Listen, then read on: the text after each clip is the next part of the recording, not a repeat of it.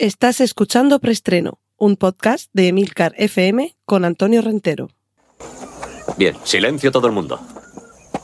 Motor. Sonido. Claqueta. Escena 1, toma primera. Acción. Bienvenidos a la especial Navidad de preestreno. Un especial Navidad que, como todos los especiales que hago en cada temporada del año, es un especial tertulia. Y qué mejor momento del año para hablar de, de, la Navidad, que estos días en los que estamos llenos de polvorones, llenos de turrón, con las comidas familiares, las cenas de empresa y todos esos momentos de felicidad y sobre todo esos momentos de reunión con la familia y con los amigos y supuestamente de reunión con aquellos a quienes queremos y apreciamos.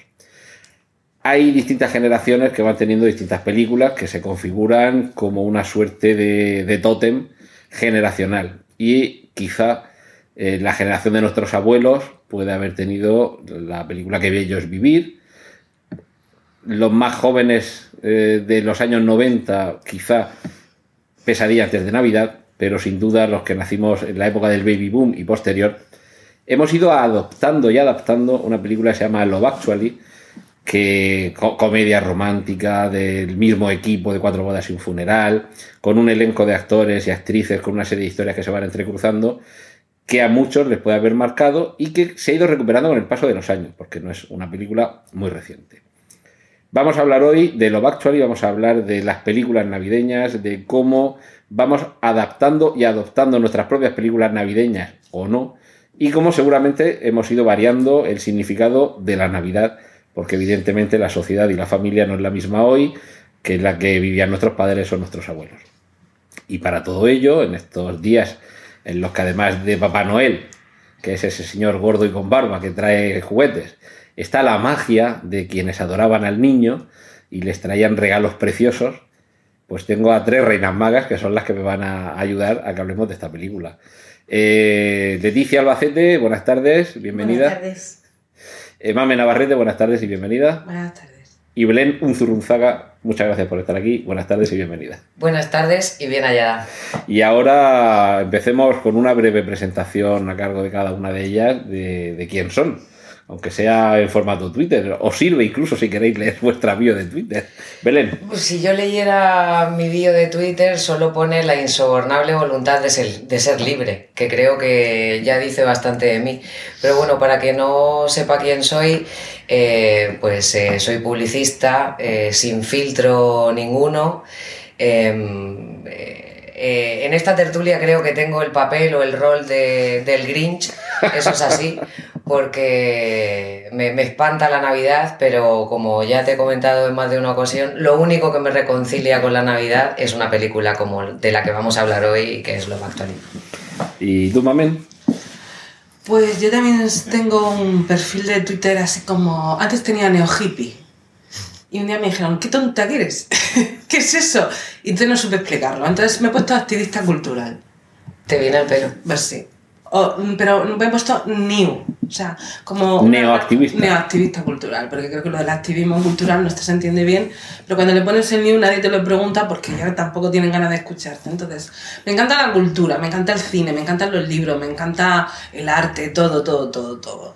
Pero coincido con Belén en que la Navidad no es lo que más me gusta, pero tampoco la jodo a nadie. Yo tampoco, ¿eh? No vayas no, a pensar. No. Te lo prometo. Entonces, como eh, a mí en casa les gusta y la familia la, la, la, la, vive, pues yo nunca he sido partidaria de fastidiarla. Pero vamos, si me pudiera escapar a Brasil, a una playa con un cocotero, me escapaba. Esa soy yo. Yo no, yo me quedaba aquí, seguro. No, no, yo, yo me iba a Brasil. Yo también. Bueno, aunque quizá Egipto. Bueno, pero ¿tú quién eres? Perdona, ¿tú quién eres? Yo, Leticia Albacete, preséntate. Bueno, yo hasta hace poquito te había dicho que me dedico a la gestión cultural, que tengo dos niños, tengo una biografía terriblemente aburrida en Twitter. Y, pero bueno, al hilo de esta, de esta propuesta que nos has hecho, pues yo te digo que quizá después de oír estas presentaciones, soy la parte romántica de la oh, tertulia. ¡Qué equilibrado todo! Es decir, ¡Qué maravilla! Que, eh, yo he tenido. Mmm, soy como una montaña rusa con la Navidad, mis más y mis menos. Mm, navidades que no he celebrado, Navidades que he puesto todo lleno de pumillón y lazos rojos. Y, y bueno, ahora creo que estoy en un punto intermedio entre Mamen y Belén. Bueno, pero es que hay un secreto de Leticia. A ver, vamos a sé, empezar. Y lo voy a decir. No me mires. Es que en dos días es su cumple. Claro.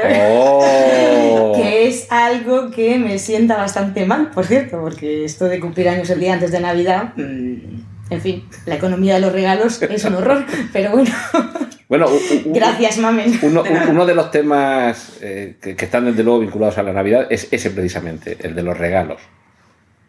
Mm, A ver, yo es que partiendo de la Sí, base no, que considero, eh, hay, hay algo que ya para mí eh, es clave y es que creo que la Navidad se ha convertido más en ir a Disney World o, o vivir en un parque temático o centro comercial continuo, ¿no? O sea, creo que además a, a las generaciones venideras les estamos insuflando eh, un consumismo exacerbado y se nos está yendo un poco la olla.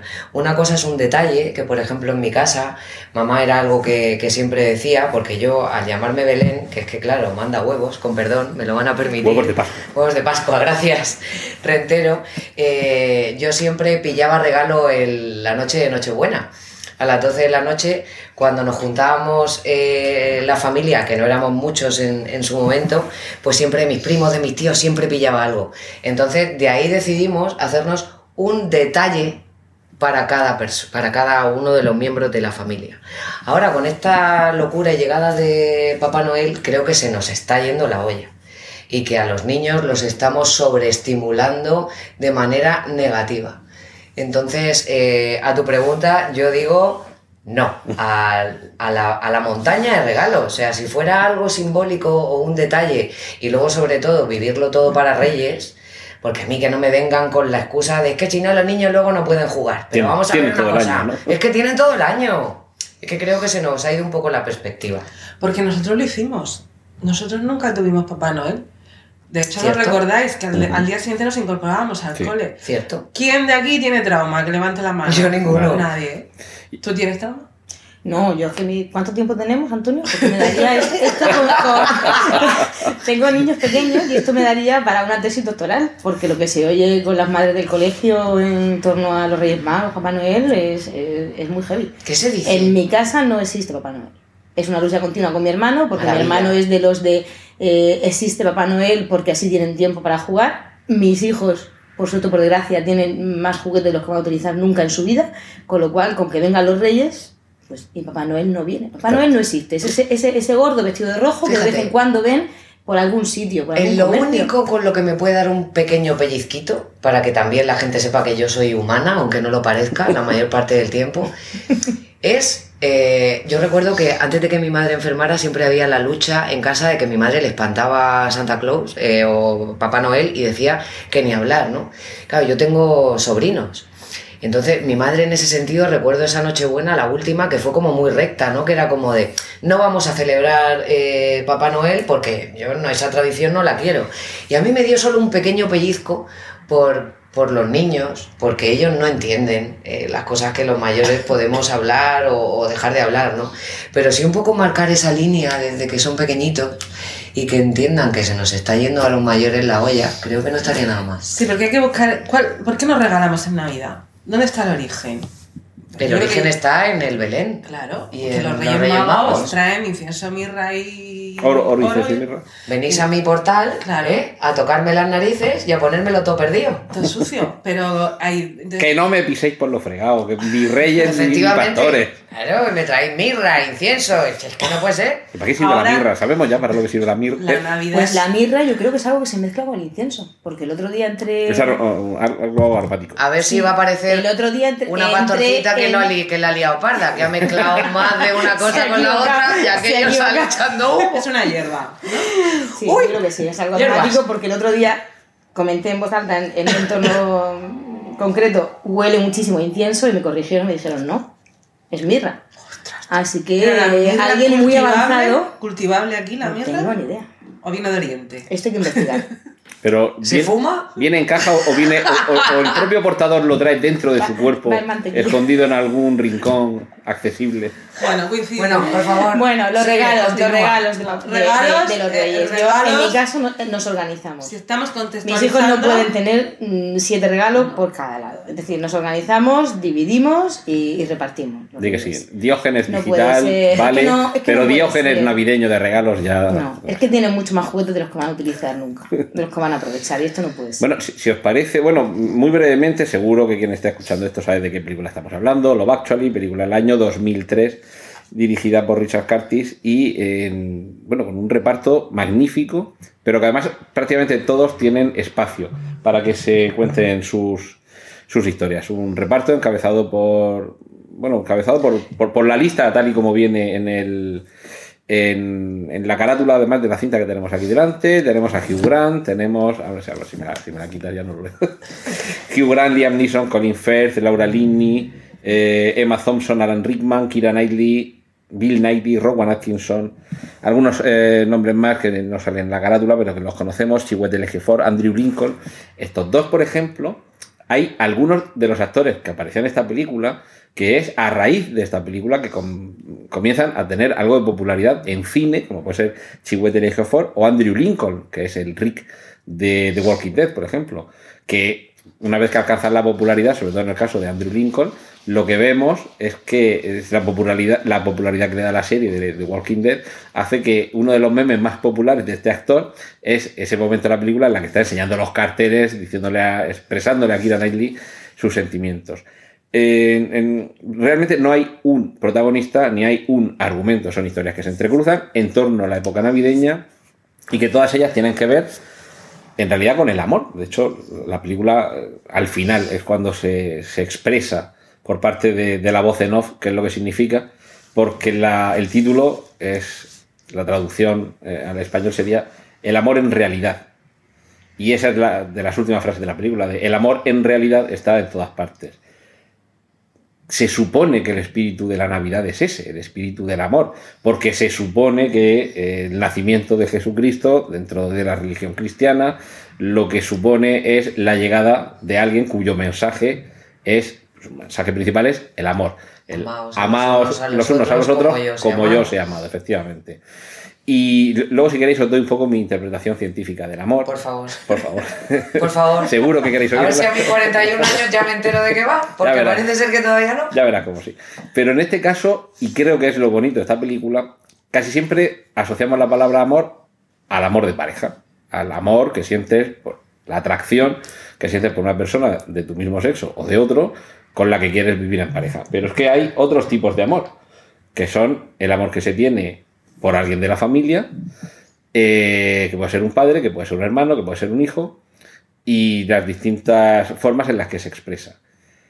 Y algunos, y, como estábamos hablando de los regalos, era por empezar un poco también con esto. El personaje que creo que despierta más ternura es el personaje del hijo de Liam Neeson, que ha perdido a su madre, con lo cual ya estamos viendo el amor por alguien que ya no existe físicamente, ya no está con nosotros, y el amor que tiene el hijo, ojo, no por la madre, y, aquí en preestreno sabéis que los spoilers no los pasamos por el forro, el amor que siente el hijo no por la madre que ha perdido, sino por la niña que le gusta en el colegio, y es uno de los primeros malentendidos. El padre Liam Neeson cree que todo el abatimiento que sufre el hijo es por la pérdida de la madre. Y cuando le, en ese plano que está sentados en la orilla del Tames y, y tratando de, de ser un buen padre y de tratar de, de consolar el dolor de su hijo, y le pregunta que por qué está así, y hablándole de su madre, que no te preocupe, y dice, no, no, si a mí lo que me preocupa no es mamá, es la compañera de- del colegio que, que no me hace caso. Y dice, ah, bueno, solo es eso. Y dice, bueno, ¿cómo que solo es eso? Que solo. Eh, os pido que os retrotraigáis a vuestras etapas infantiles, pero también las que sois madres, a esa etapa en la que ves cómo el amor despierta en uno de tus hijos. O lo que ellos creen que es el amor. Bueno, mm, es verdad que hay muchos mm, conceptos de amor en la película. Y, y este es el amor ideal, el primer amor, ¿no? Están mucho el amor imposible, eh, el amor frustrado, muchos- pero este es el más tierno sin diferencia, porque aparte el actor, el niño, que luego yo cuando lo vi en Juego de Tronos mm, no lo ubicaba. ¿Os acordáis que es un Juego de Tronos? Es que no me acuerdo su nombre. Pero es súper tierno. Las expresiones como al salir del aeropuerto, vamos a seguir con los spoilers, que ella le da el beso, la cara esa que trae, es todo ternura. Pero en, en, en realidad yo, yo no voy a hablar de mi primer amor porque yo estaba eh, súper enamorada de un primo hermano, entonces me dijeron que era pecado y iba, me iba a morir. ¿Os acordáis? No se ha muerto, está aquí. No, Spoiler. spoiler, no se murió. estoy, y aparte es- me, me, me sigue pareciendo que aquello fue un gran amor porque yo estaba tozuda y empecinada. Y es que decían, no, no solo se pueden casar los primos, sino que te salen hijos subnormales. decían. Correcto, ¿Os eso, sí, sí, sí. A mí me decían eso- los borbones. A mí- Es que, Efectivamente. No tengo nada que una larga tradición de primos casados. ¿Alguien, ¿Alguien puede cortarle a ver que veamos de qué color es la sangre de A mí, mame? a, a mí me decían eso, que tenía también de pequeño una prima que estaba, bueno, eso era un amor por, por mi prima brutal, y me decía, si es que os pueden salir los hijos tontos, yo decía, no pasa nada, le enseñamos. Sí. Yo también daba Todo el argumentos. problema era ese. Co- Me, me atacaban, pero daba argumentos. Pero bueno, luego lo de los enamoramientos de los hijos, yo tengo la reacción de Liam Nelson. Ah, bueno, tal, pero te das cuenta de la importancia que tienen para ellos. Y, y Ahí se- está muy bien el, el personaje porque enseguida reacciona. Sí, es rápido. Sí. Y luego se involucra a Hombre. niveles extremos. A mí me parece maravillosa la relación que tienen como padre e hijo y sobre todo ese lenguaje y cómo Liam Neeson conecta tanto con él, ¿no? Porque al final le dice papá. Me parece, Sí, efectivamente, sí. pero durante el principio tienen ahí una relación que parecen más colegas que otra cosa. O sea, cuando el chaval se encierra con, con esas notas que pone en la pizarra en la puerta de, en la puerta de su Dios. cuarto, efectivamente. Aparte que qué me puede gustar a mí la música y un batería, ya ni os cuento. Y encima además que se hace batería. Es como que maravilloso. Y ya al final es Bueno, cuando es, ya- es muy generoso llamar batería a Ringo Starr. Acuérdate de aquello que le decían, que le preguntaban a, a Paul McCartney. ¿Es cierto que Ringo no es el mejor batería de- del Reino Unido? Y dice, no, no es ni el mejor batería de los Beatles. Da igual, a ver, llamémosle a que para mí el efecto escenario hace, hace el resto, efectivamente. Me Entonces yo ya ver a ese chaval tocando con sus paquetas ahí, que se había aprendido la canción a la perfección, que por cierto odio a María Carey. Aquí ya va mi primer, mi primer Grinch. punto de, De de Grinch. Grinch, que no puedo soportar esa canción. Aparte Vale, de, me, me No la puedo me uno, soportar. de la Gracias. niña que está enamorada, que es Joana, le saca como cuatro o cinco palmos. Pero es que siempre desarrollamos antes. Por eso que, siempre que, desarrollamos que lo hacen antes. muy bien, porque equilibran eso. El primer amor es una pedazo tía al lado de él. ¿Y o- ¿Os parece que es quizá la frase de la película para imprimir en camiseta eh, cuando el padre reacciona al personaje Liam Neeson y dice, está bien, te ayudaré, pasan a ser colegas, Sí. en ese sentido cómplices, y, y empieza a explicarle que, que el amor precisamente no es todo felicidad, que el amor consiste en pegarse un golpe detrás de otro. Y entonces el hijo, que se supone que está enamorado hasta las cachas, dice, está bien, dejemos que el amor nos cosa a leche. Cierto, cierta esa frase. Qué gran frase, Digna camiseta, ¿eh? Que el amor nos cosa leche. Tremendo a mí yo creo que me va a seguir cosiendo leche de por vida. Eh, de hecho, no sé dónde llevo los últimos ¿Qué puntos, pone? ¿Qué pone en la camiseta pero- que has traído? Bueno, no, yo, a ver, eh, para ilustrar a nuestros queridos oyentes, diré que hoy No, vengo con el kit completo navideño para intentar impregnarme, pero todavía no lo consigo del todo. Llevo eh, un pendiente de unos cuernos de reno en mi oreja izquierda, Solo uno. solo uno, solo como siempre, como me caracteriza. con dos igual nos pasamos. con dos mal. Y luego llevo un jersey en el que pone, en el que le pido a Santa Claus de todo. Porque eh, le pido todo. O sea, porque hay que pedirle todo, a ver si me trae algún día, aunque sea algo. Porque hasta el momento no, no he querido. Pero sí, sí, creo que me voy a hacer una camiseta de dejemos que el amor nos cosa leches. Claro. Al principio de la Y, película. y lo mal que no lo vamos a pasar por el camino. Es verdad, ¿eh? Qué de sufrir. Fíjate que a mí, a mí me parece que la historia del, del niño, en- al final, mm, no sé, es como que tiene cierta relación con la. O, sea, o, o que depende. el- el- el- la subida emocional de, de su padrastro depende de él. Entonces al final me parece que es una relación. Es un rescate, es un- claro, es un rescate sentimental que me parece que es precioso, porque al final es esa relación familiar que no es, porque al final es su padrastro, pero sin embargo él sube, él empieza a encontrarse bien y detrás va el padre, el padrastro, que es algo que nos pasa mucho a, lo- a los que tenemos niños, es decir, subimos y bajamos en función un poco de cómo están. Porque en padre- Navidad los niños oscilan mucho. el padre, ha perdido, el padre ha perdido a su amor. Claro. Entonces va a luchar por el amor de él, del niño. del niño. Entonces lo convierte un poco como en su causa, ¿no? El, el voy, a, voy a salir de esto, a pesar de todas las llamadas que Quería- hacía a Emma que- Thompson. Qué maravilla, qué Qué maravilla. maravilla. Qué Emma, maravilla, qué qué maravilla. Emma. Pues al principio de la esa, película. esa cara de Emma Thompson cuando descubre el collar, eso no tiene nombre. Va- Vamos ya con la historia. ¿Con cuál? ¿Con cuál ella? Ya, Liam Neeson ya sabemos que su historia es tratar de que su de superar el, el amor por la mujer que ha perdido. Ojo que termina muy bien, ¿eh? No es por No nada. termina mal, no termina mal. Pero ese Spoiler, señor termina muy spoiler. bien. Eso, eso lo, lo contamos al final, la sorpresa, pero eh, eh, la relación es la primera de estas cerezas que tiras de una y te sale todo el cesto, es de Liam Neeson con Emma Thompson. Y Emma Thompson está casada con el personaje que interpreta Alan Rickman. Aparentemente, un matrimonio sería el, el amor de la edad madura. eh, digamos, la pasión desatada ya ha quedado atrás. Ahora tenemos un tipo de amor tranquilo, estable. Pensamos que existe ese amor y lo descubrimos precisamente con lo que hablamos al principio de los regalos.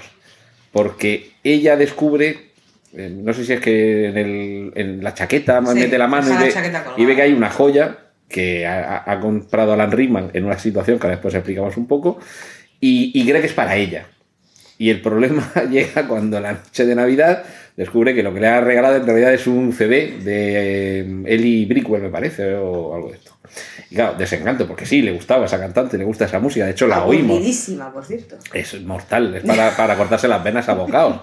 Pero, pero claro, el desencanto ahí llega porque se da cuenta que el regalo no era para ella. Ahí tendríamos tres tipos de amor. El amor maduro, que luego vemos que en realidad es un amor falso, porque él lo que tiene es una historia con una compañera de trabajo. Y, a- y aquí... Bueno, él no tiene ni eso. Yo creo que Ni no llega. siquiera tiene eso. Yo creo que no Eh, llega. yo Tiene creo a que una compañera calentorra. Tiene un calentón. eh, por una compañera calentorra no te, no te gastas un dineral en una joya Vale, pero no, Sí, no- bueno, uf, sí, yo que aquí uy, tengo uy, mucho uy, que uy, decir. uy, Venga, uy, vamos. uy, sí, Yo aquí- sí. y una cosa A te digo, determinadas- amiga. a Abro debate. edades. Colega calento, amiga calentorra, vamos a ver una cosa, pero es que yo también me pongo en ese lugar, yo me pongo en todos los Eso de amiga lugares. calentorra, calentorra, lo habéis dicho vosotras, pero es un micromachismo, ¿eh? Os, os lo advierto. Efectivamente, Bueno, por eso madre iba mía, ahí, porque madre yo también me pongo en esa figura de ella, por las cuestiones que a mí me apetezca ponerme. Pero, a ver, Es que eh, ese sería el tercer amor, que es, es esa, que es esa pasión arrebatadora por alguien que es un compañero de trabajo, que a lo mejor realmente no quieres que sea tu pareja para toda la vida ni el padre de tus hijos, pero hay otro tipo de, de amor. A ver, a lo que, yo creo que aquí hay un montón de enfoques. Por un lado está Emma Thompson, mujer abnegada, entregada a sus hijos, porque ese punto de los disfraces curradísimos para la función, ¿vale? O sea, Abandonada. Es no abandonada. porque- Abandonada no. a sí misma, un poquito. Yo creo poquito. sí, pero abandonada- pero nos de- abandonamos nosotras no, mismas en su también. papel de madre. Eh, Ya, pero no le, pero no le echemos micromundo. toda la culpa al hombre en este caso. O sea, yo No, creo a ella. que ¿Lo veis como es el gris? A ella, Una a mujer ella. defendiendo a los hombres. Ay. No, no, no, a ella, a ella, ella, ella tiene la, la- la principal culpa, no puede ser, no puede ser que tú lleves X años casados, que tengas X niños, ¿qué tal? Y que, y que, y que ya está, y que entonces las faldas sean todas largas y que Y solo te guste XXL. escuchar... Ahí voy, ahí voy. No, no, la culpa es de ella, la culpa es de Bravo. ella. Bueno, eh, se- Será un conjunto de todo, ¿no? Pero eh, habrá entrado la rutina, el aburrimiento o, el, o el- la no comunicación entre la pareja y a eso le unes, por otro lado, el, el que pues muchas veces nosotras nos, nos eh, hacemos cada vez mucho más pequeñas todavía y ahí tienes el cóctel molotov para que cuando se pase un pibón por la, por la puerta, eh, cualquier persona pueda pueda llamarle la atención y, y- y irse ahí. Porque la novedad y, y lo fresco, lo, lo morboso, lo llámalo X, pues Las genera, genera un atractivo brutal. Pero creo que creo que en el momento de la vida en el que nosotros nos encontramos ahora, creo que los cuatro además que estamos en, esta tertulia, Encontrábame Eh, perdido y solo en el ecuador de mi vida, Sí, ¿no? atravesando una, una jungla procelosa. Pero, pero no es un poco eso, o sea, no es un poco en ese punto de la vida en el que los que habéis compartido tiempo con, con- con vuestras parejas, eh, es ese punto en el que te encuentras ahí en un limbo que no sabes dónde estás. Porque yo lo vivo con gente a mi alrededor que tiene pareja estable desde hace muchísimo tiempo. Sé que muchas veces me cuesta explicarme y que parece que digo burradas, pero es que lo, lo vivo a diario. Eh, vivo a diario el, el un engaño continuo. ¿Y a qué llamamos engaño? Engaño puede ser eh, cualquier cosa y te estás engañando a ti mismo y estás engañando a la pareja con la que estás.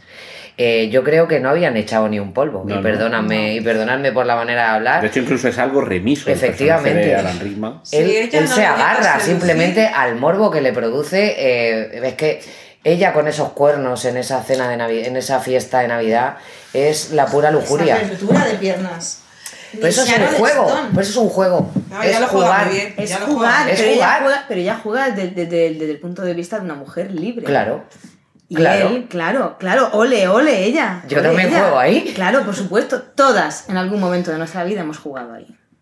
Claro. Sin mirar atrás y sin mirar lo que teníamos. Y quien diga que no, mm, miente. Yo sigo jugando. O sea que. Pero si ella no le llega a seducir, él le llega a seguir el juego, porque es que ella lo seduce mucho, le sí. mete caña, ¿eh? Hombre, claro. Pero Claro, porque Pero al final. dice, ¿qué me vas a regalar? es y él tan casi que fácil. se ve obligado, pero yo creo que Claro, fondo- efectivamente, Mamen, acabas de dar en la clave. Él se ve obligado porque ella de alguna manera tienta. Sí, porque ella le dice, yo tengo tu regalo. Mm. Y entonces él se ve en la necesidad. Pero, pero, y ahí es donde voy, ¿no? O sea, es que no, no, no ha pasado absolutamente nada. Lo único que ha habido ha sido un juego de seducción. Sí, pero, fíjate, y decía antes que lo comentaremos más adelante, lo del regalo. Yo, yo comparto esa, esa visión de que él se siente obligado a regalar algo. Totalmente Pero llega un momento en el que, a pesar de que hay mucha insinuación y no hay todavía nada explícito, el personaje de Alan Rickman se siente obligado a corresponder con un regalo para algo que todavía no ha sucedido. El momento en el que va a la tienda y el dependiente está interpretado por Rowan maravilla. Ese es Atkinson, el momento de la película. ese momento divertidísimo de puro humor físico, puro humor visual de la película, en la que vemos como Y agónico para él. agónico para él y para el espectador, Para el porque espectador. para el que no haya visto la El película, te espectador no queremos que lo pille. Es Va- que te sientes infiel. va, va la- exactamente. Pero además no te sientes infiel, sientes que lo van a pillar. Total- Porque va a unos grandes almacenes con, con su mujer, con Y Emma ella Thompson. rápida, ¿eh? Ella Ella va a comprar algo y él se queda remoloneando por otro sitio y dice, voy a aprovechar y voy a comprar esto. Y algo tan sencillo como el hijo, "Ve- venga, esto mismo, cóbremelo. Eso que ya lo estamos pasando mal porque en que va a venir la mujer y te va a pillar. Vemos como el personaje interpreta a Rowan Atkinson con unos ademanes muy floreados, con una parsimonia y, y, en fin, y una liturgia Encima excesiva. que se está currando ahí. Exactamente. Le prepara el mejor envoltorio que puede tener ningún regalo. Total. Y, y es un- al pobre hombre lo ves sufrir, pero ahí es a donde yo voy. Si de verdad no estuviera convencido de hacia dónde va, te das la vuelta y te vas. Si todavía no te ha cobrado. Y yo creo que hasta te sentirías ridículo. Exacto, un poco. exacto. Yo creo que te sentirías como con pudor de ti mismo, ¿no? Sí. Pues yo creo que me acabo de ver y de visualizar ahí eh, cuando te haces tus pajas mentales sobre mil cosas y que en, al- en algunos momentos te sientes como dices, pero ¿qué estoy haciendo? Yo creo que eres un poco inocente. Es un poco inocente. Yo creo que es su primera vez. Sí. Que es su sí, primera intentona Porque de... yo no me infiel. voy de compras Sí, sí, con sí. mi pareja y aprovecho para comprar un regalo a la Es un otra. principiante. Sí, este- es muy novato, muy novato. Principiante un momento me escapo y no paso por ese, por ese trance. Bueno, por, por- por cerrar la historia de la, de la historia de amor en concreto, de matrimonio que componen Emma Thompson y Alan Rickman, posteriormente vemos que ya se han separado, no se nos explica, pero sí que vemos que ya entre ellos hay una, una tirantez en el saludo propia de la pareja que ya se ha roto. ¿Nos parece también demasiado excesivo? Es que hay Porque- algo que no se sabe nunca. Bueno, se supone que finalmente esa infidelidad mm, llega a producirse. Porque ella le pregunta, ¿qué harías tú si, si te hubiera ocurrido a ti o algo así, no? Pero él nunca responde, ¿no? Entonces no sabemos. Pero bueno, ya con lo del regalo, digamos, ha sido muy sutil, con muchas pistas, muy elegante. Casi, como decía Billy Wilder, que cuando se ponía a escribir guiones tenía puesto delante un cartel. Cuando no quería que algo fuera demasiado explícito y no sabía cómo contarlo, tenía un cartel que ponía ¿Cómo lo haría Lubitsch? Y esto es uno de esos momentos Lubitsch que, que no hace falta que te lo explique para que te des cuenta de que esa pareja ya se ha roto. Y es un saludo que tienen al Sí, final de la ella pierde película. totalmente la confianza. En el momento que abre el Exacto. CD, se queda traspuesta. Me, me da igual que haya sido eh, que tú hayas sido remiso a la infidelidad. Me da igual que tú no la hayas buscado y que te hayan insistido. Me has sido infiel Pero también son las expectativas. Y es eso lo que- lo que te ella. duele. Yo creo que es Creo muy que la torpe. cara, claro, la, la cara de que ella no es, no es la, la del Yo creo dolor que que incluso- ante la infidelidad. Es el dolor an- ante mm, Yo creo que es una descubrir profunda tristeza que es claro, ella. es una traición. Sí, ella es- se siente traicionada y de repente es como eras todo lo que tenía a mi lado. Tenía muchas Bueno, sí, no teníamos ya mucho contacto, no nos queríamos mucho, no sé, igual no existía esa pasión, pero, No pero estábamos a mi lado, está- estábamos juntos. Y de repente esa cara de, de desilusión profunda, que es de las más bonitas que yo he visto en el cine. Y En mantiene el sentido, tipo. Porque, y mantiene, bueno, mantiene el, el tipo porque, porque cuando hay hijos de por medio, mm, Es un pedazo se de actriz. mantiene siempre. Es Maravillosa. Pero esa cara, esa cara es... Y es una pena Yo que. Todavía lloro, ¿eh? Cuando la veo a ella. Sí. Y, es una pena que Alan Rickman murió. ¿Cierto? Y es una pena porque ahí lo veo y digo, si es que era hombre joven. Comandante de sentido y sensibilidad, qué maravilla de Pero señor. que con qué edad murió Alan Rickman. además- Hace 60 muy y- poquito. 60 y- Y Sí, aparte pero que el no año era pasado, mayor, si no no era me equivoco. mayor. Y además muy navideño también, porque ya sabéis que no es Navidad hasta que no ponen la jungla de cristal en algún canal de televisión. Es verdad, Y ya era el malo, era el malo. ¡Es verdad! Sí, sí, sí. ¡Ay! Que luego ¡Qué venía su hermano en la tercera a vengarse, que la excusa era la venganza, era Es para tener verdad. entretenido a Bruce Willis. De pena. recordar. Yo el otro día viendo Y el Harry Actuality Y me Harry acordé. Potter. Harry Potter. Digo, si es que este hombre no era mayor y qué pena, porque era tan, tan, tan británico y tan actor. y Sí, tan elegante y tan maravilloso, es verdad. Sí, es que una cosa de la película es que tenéis que contextualizarla en Londres, que es- hay un momento que se ilumina mucho en las calles y se ven los autobuses rojos que parecen bolas de Navidad rojas. y es que todo tiene energía en esa película, ¿sabes? A lo mejor es la, la- yo me acordé el otro día que la repasé, que hay una escena de una calle que todos los autobuses rojos coinciden en una... parecían bolas de Navidad, entonces como todo el rato es el soniquete de la, del tema de la música. Y claro, no sé, a mí me gustaba más esa ciudad de Navidad que las nuestras. Y mira que, que es una ciudad grande y cosmopolita, pero no sé, las nuestras han pasado de los belenes tradicionales de los tal a, A LED, los LED. a al los LED. rayos que veo desde mi terraza que se cruzan por Sin, sin transición. Que, que viene Batman, ¿no? Que- Sin transición. es el, foco, el foco, la señal, en vez de la bat señal, la Santa Claus señal. Sí, sí. Pero muy ha exagerado. ido la olla. Yo Sí, creo que y no estoy criticando nada. Yo tampoco. Nada, no, tampoco. Bueno, ya que hemos eh, ha salido eh, así por sí mismo el tema de la administración y la política, hay un político en esta, Ah, en esta película que creo que es encantador. ¿Os parece el antecedente de Macron? Un político guapo, en este caso Macron está casado, pero un político... No, tiene más gracia. Está tiene casado más- y con una. Con su profe. Y con una señora madura que me parece Con su- con maravillosa su esa profesora. pareja. Me parece maravillosa esa Con su pareja. profesora, sí. Pues la verdad es que nunca hubiera hecho esa. En aquel momento quizá, eh, digo, la película es del año 2003, 2003, la comparativa en Macron, todo pañales. caso, la, la comparativa en todo caso con el buenismo de Zapatero, Ay, que era como un soplo, un soplo de aire fresco. No, no, no, Qué horror. que afortunadamente la ventana se quedó abierta y no ha dado mucho en salir, Sí, no. pero Es muy, es muy británico este personaje. Tendría que ser algo más. Fíjate, no sé. soy incapaz de ubicarlo con ninguna figura política De hacer un paralelismo, eh, de aquí. Porque para mí, no sé, es que como Hugh Grant representa un montón de cosas que aparte están tan alejadas de la política, gracias a Dios. Pero es que yo en el Claro. casting flipo con que lo eligieran a él para ese papel. Lo Supongo que tiene que ser así, cómico, torpe, como. Aparte, yo creo que él es así, persona. Pues ya lo pillaron un día Yo creo que es un poco más sórdido, pero Pero bueno, bueno, Sí, tuvo- sí una un torpeza, poco la línea de los papeles que suele Siempre tiene esa línea tal. Porque Pero cuando ese ve el baile, ese también tiene es- ese puntito decadente de hago gracia, pero Sí. soy un poco torpe y Torpe, siempre es un poco siempre Pero ese baile en la escalera. Oh, ese baile en la escalera. esa conversación con el cuadro de Margaret Thatcher, ay, picarona. Ay, qué Sí, Esa búsqueda casa por casa por ese barrio encontrando a la familia Oh, oh, para pero- encontrarla a ella. Sí. en la parte chunga. Por favor. En la parte chunga. parte chunga. Que es que es maravilloso. Y además con el guardaespaldas que cuando se pone a cantar el villancico para disimular, le da el codazo al guardaespaldas para que le acompañe y sale ahí un barítono y lo mira con esa cara de sorpresa de que como diciendo, Qué bueno. oye, pues sí que canta bien. Para mí uno de mis fotogramas favoritos Sí. es dentro del coche con esa criatura vestido de pulpo verde, de verdad, flanqueado por ellos dos, que tienen ahí Bueno, ese momento. Recordemos que el personaje de Hugh Grant, primer ministro en la película, es hermano del personaje De de Emma Emma Thompson. Thompson y de ahí viene otra de esas cerezas enganchadas al cesto que hace que vaya a la función eh, y por eso va con el niño disfrazado de pulpo que es el hijo. Efectivamente. de- de Pero esa escena del pulpo de él en el medio y ellos dos al lado, que tienen ahí esa. esa si es que en el fondo nos gustamos, ¿no? Si es que creo que ya queda más que evidente después de todo lo que ha sucedido con el, el presidente de Estados Unidos y, y demás.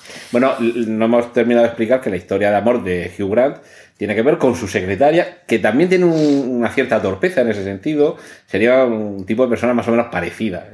porque no, no trata, digamos, con la propiedad que debería ser al primer ministro, le saluda de una forma, digamos, muy informal, pero le cae bien, eh, tiene un cierto atractivo. No es una mujer que tú digas, es una mujer de portada de revista, pero no es una mujer fea en absoluto, es una chica muy mona, pero muy convencional en ese sentido. O sea, la vecinita de al lado de la que te enamorarías. Y realmente eh, es una historia también un poco de Es que cuento son de hadas. personajes cómicos al extremo. Primero, yo, no, repasando, nunca he recuerdo un primer ministro, un presidente soltero. No sé si vosotros os acordáis de alguien. Viudos de vez en cuando, pero soltero no. Uy, es verdad, ¿no? Desde ya el personaje sí canta, porque no hay nunca soltero. Le- El convencionalismo, la familia tradicional, de hecho lo- les, les impone incluso no divorciarse y mantener las apariencias, cosas de ese tipo. Creo que Felipe González se divorció estando en... en No. No, no, no, no, no, no, ni mucho lo consiguió Mucho él. después. Mucho Ni lo consiguió él. Eso, eso sí me la Entonces, sé. este personaje ya es soltero y luego ella es palurdica, con Sí, todo sí, mi sí, cariño, que tampoco pega en un Downton Street o como Sí. quiera que se diga, que estoy conectada. No pega ni el Doctor Abbey. Bueno, ahí, ahí ni de coña, ahí ni de coña. Son de personajes cómicos llevados al extremo. Pero no es la historia más irreal de todas, No. porque el resto, para mí es la más irreal de todas. La porque el resto- langosta en el Belén. ¿Eh? Hay una langosta en el Belén. La segunda la ¿Ves? Pero es que yo siempre pondría una langosta en, en mi Belén. pero eso está- Si algún día pusiera un Belén, yo pondría una langosta y un pulpo ahí. Pues, Ah, eh, Rentero, cuéntalo, es que hay una langosta en el Belén en la, en la función final del curso, entonces dice la madre que hay una langosta en el Belén y dice ya, la niña, claro. pero de verdad, eh, Nadie No, cuestiona. no, no creéis que mí- estamos llevando demasiado lejos el A mí- laicismo a mí en la Navidad. Sí, sí, sí, sí. A mí de esta, de esta relación me gusta, y volviendo un poco al el, el hecho de que son un poquito metepatas los dos, y son tan desgraciaditos que hasta el momento del beso es un poco desgraciado. Delante de todo Oye, el mundo la yo fuera escolar así de, de sus desgraciada, sobrinos. ¿eh? Yo quiero ser así de desgraciada. Sí. Que venga el primer ministro Hombre, casa yo- por casa que a venga el primer ministro a la plaza de San Nicolás a buscarme con todo el séquito ministerial. Y tú bajas la escalera diciendo, ¿dónde he puesto mi puto Efectivamente, abrigo? efectivamente.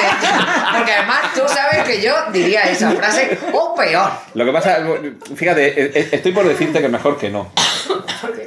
Porque vamos a llevar las cosas un poco a la escala en la que estamos. Estamos en Bien, Murcia. bien. No vendría a buscarte. Uy, Fernando López, mira, no, ahí está, favor. ahí está. Es que el presidente del gobierno ya está casado. Aparte, bueno, el presidente. Tendría que ser el presidente de la comunidad viene Pedro autónoma. Sánchez directamente ni abro la puerta. Y el caso de que viniera Fernando López Mira, pues bueno, como además tengo la suerte de que conozco a su pareja y me cae fenomenal, en este caso yo no voy aquí a, a liar Ah, mal. Además, en todo caso, Pedro Sánchez no pasaría a recogerte por el centro de Murcia, sino que te diría: en helicóptero. Nena, acércate a, acércate a Corbera que te espero ahí con mi avión. Por favor, podemos volver a la película. Me está cogiendo un escalofrío por la Por nuca. favor, Bueno. por favor. Siguiente personaje, eh, una compañera de trabajo de, de donde trabaja Alan Rickman, que ya vemos que allí ha tenido una compañera de trabajo que se ha interesado muy vivamente por él, pero también pulula por allí Laura Linney, bueno, el personaje que interpreta Laura Linney, que vemos que hay algún chico que parece que le hace también Tilín, que es un chico, la verdad es que muy guapo. Yo a Laura Linney nunca la he considerado guapa, y es de eso que dices, si es que no, no te pega, no te pega un tío tan guapo. Y vemos que aunque inicialmente ella parece eh, remisa también, dice, pues no lo entiendo, pues un chico agradable, atractivo, y ella parece que está soltera, hasta que descubrimos que tiene un hermano, un hermano que tiene mm, una condición, realmente tampoco queda demasiado claro. Sí, una Un enfermedad tipo- mental agresiva. Sí. una- algún tipo de esquizofrenia Eh, o algo sí, así, parece. exacto, no, no- no te lo dicen, pero No debe ser dicen, un pero- bipolar o esquizofrénico, que le dificulta mucho la vida y está en una institución y ella va a verle, pero claro, en algunos momentos ella tiene que ir porque, digamos, es un poco la única forma de aquietarlo, de tranquilizarlo. Y entonces aquí vemos ese otro tipo de, de amor, quizás sea el más triste de toda la película, también como, como decíamos antes, porque es el único realmente que no se resuelve. Y aunque hay amores en esta película que no llegan a eclosionar como amor de pareja, pero es que este además vemos que es un amor que no está abocado a un buen final. Es- porque es, es- un amor que, efectivamente, solo terminará con la pérdida, cuando uno de los dos fallezca, está Es el amor sin, sin final feliz. Es la historia Porque más dura, es- es, la más es triste. dependiente. Y es, es- efectivamente. Pero y es es, que- y es la- además Dependiente. es la historia que no permite que su hermana tenga, tenga una historia de amor. Y eso, eso sí que es lo más Es triste. increíble la lealtad. Ellos tienen una lealtad, efectivamente, La lealtad. fraternal, tienen Sí. un amor muy puro, sobre todo ella hacia él. Es, un es una Pero- capacidad de sacrificio Fíjate, muy exagerada. Decís lealtad y me llama mucho la. o me choca. O sacrificio. No ¿Sí? sé. Sí, me choca lealtad.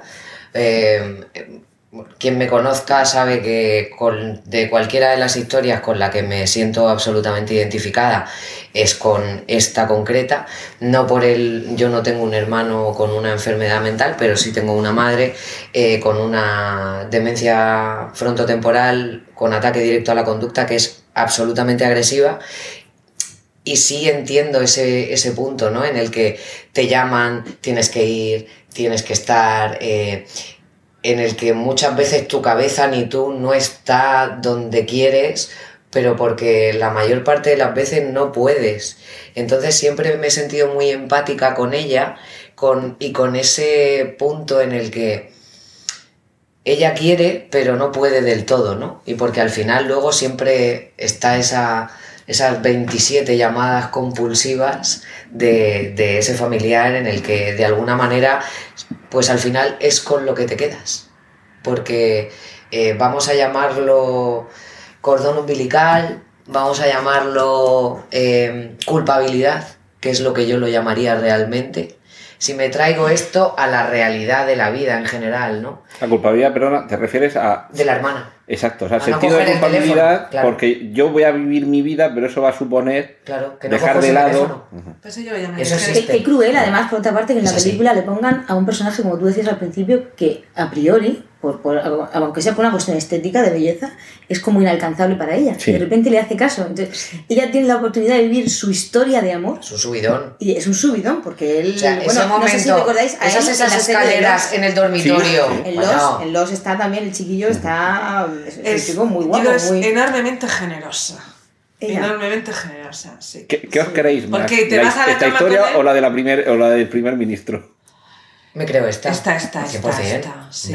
Porque aparte en ella, en su forma de ser, en su Claro. inocencia, como el jefe le habla, tía, deja ya de mirarlo y entrale. Ella es, es dulce, pero es generosa. Y si yo me voy a la cama con ese chico, seguro que apago el móvil. Pero ella es incapaz, es incapaz. ahí voy. Es Y- y- incapaz. e incluso si se hubiera ido, quiero decir, la Ay, película... porque llegan ahí, a, a eso me refiero con la culpabilidad, Pues- pues- Leticia. pues voy a ser- eso voy a es la culpabilidad. radical. Yo, mm, quitándole el matiz de que es el primer ministro, me creo mucho más fácil eh, una historia de amor con un compañero de trabajo, con tu secretaria, No. que, que el- este espíritu de sacrificio hacia un hermano. Porque quizá, Belén, hablas eh, de unas relaciones familiares más, más, más, más, más eh, importantes, eh, como es tu madre y tal. Bueno. Entonces ahí. Pero un yo hermano para mí sería igual. Sí. Pero es, es, es Pero no educacional. creo que todo el mundo tenga esa No, es el personaje. Es, es educación. Es el personaje. No, es el personaje porque no ella dice que están solos. De me verdad. creo más la relación de Hugh Grant ¿Cómo vais a creer esa relación? Esa Sí. relación no hay quien se la crea. quitando el, el matiz del primer ministro, me la creo. Si está claro que ella, Belén. ella dice que están ¿Cuántas personas solos. se lían con su compañero de trabajo? Yo, a ver, quizá porque eh, conozco, bueno, conozco no, quizá porque, no sé, me siento muy empática con, con esa historia, pero es que la A veo... ti te llega mucho eso. Me, me llega, pero porque, de verdad, que ella tiene culpabilidad. Si os dais cuenta, ella tiene varias veces, una de, una, una de las veces tiene el teléfono para no cogerlo. Porque es lo que muchas veces quisieras hacer. Pero al final acabas cogiendo ese teléfono. Y aparte, hay un momento, hay un punto de resignación de Sí, ella. total, total, hay un total. punto de resignación cuando en la última imagen que ella coge el teléfono y di- dime. Ella ya se ha quedado sola, él ya se ha ido y ya no hay nada más Además, que de hecho, hacer. se y sabe queda que sola no en la oficina. nada. O sea, por, por si todavía no lo habías comprendido, te la muestran en la oficina que se queda trabajando esta tarde. última. Y en esa última posibilidad en la que podría evadirse y ser libre, entre comillas, Ah, se resigna. Se queda en la oficina, sigue trabajando, coge el teléfono. generosidad, insisto, y aparte ella lo cuenta, que es que solo se tienen el uno al otro. Y es una Quizás lo han puesto demasiado extremo para que lo comprenda No, no un estoy de acuerdo, espectador no es medio. extremo. No, digo extremo, No. o sea, no tiene, no tiene más hermano, es alguien que no tiene hijos, porque se podría haber casado en algún momento y tener hijos. Creo Vale, que- pero pues mira, te voy a dar la vuelta. Ese Quizás que soy demasiado empática, pero es que estas enfermedades, de verdad, eh, Saltan todos del barco. es que no, la familia entera se, se destroza. Sí, pero que en, en este caso es que vemos que ya no. O sea, Que ya no hay ningún miembro no más de la es- familia. exacto. O sea, No que ya está ya sola, por eso digo. Ya.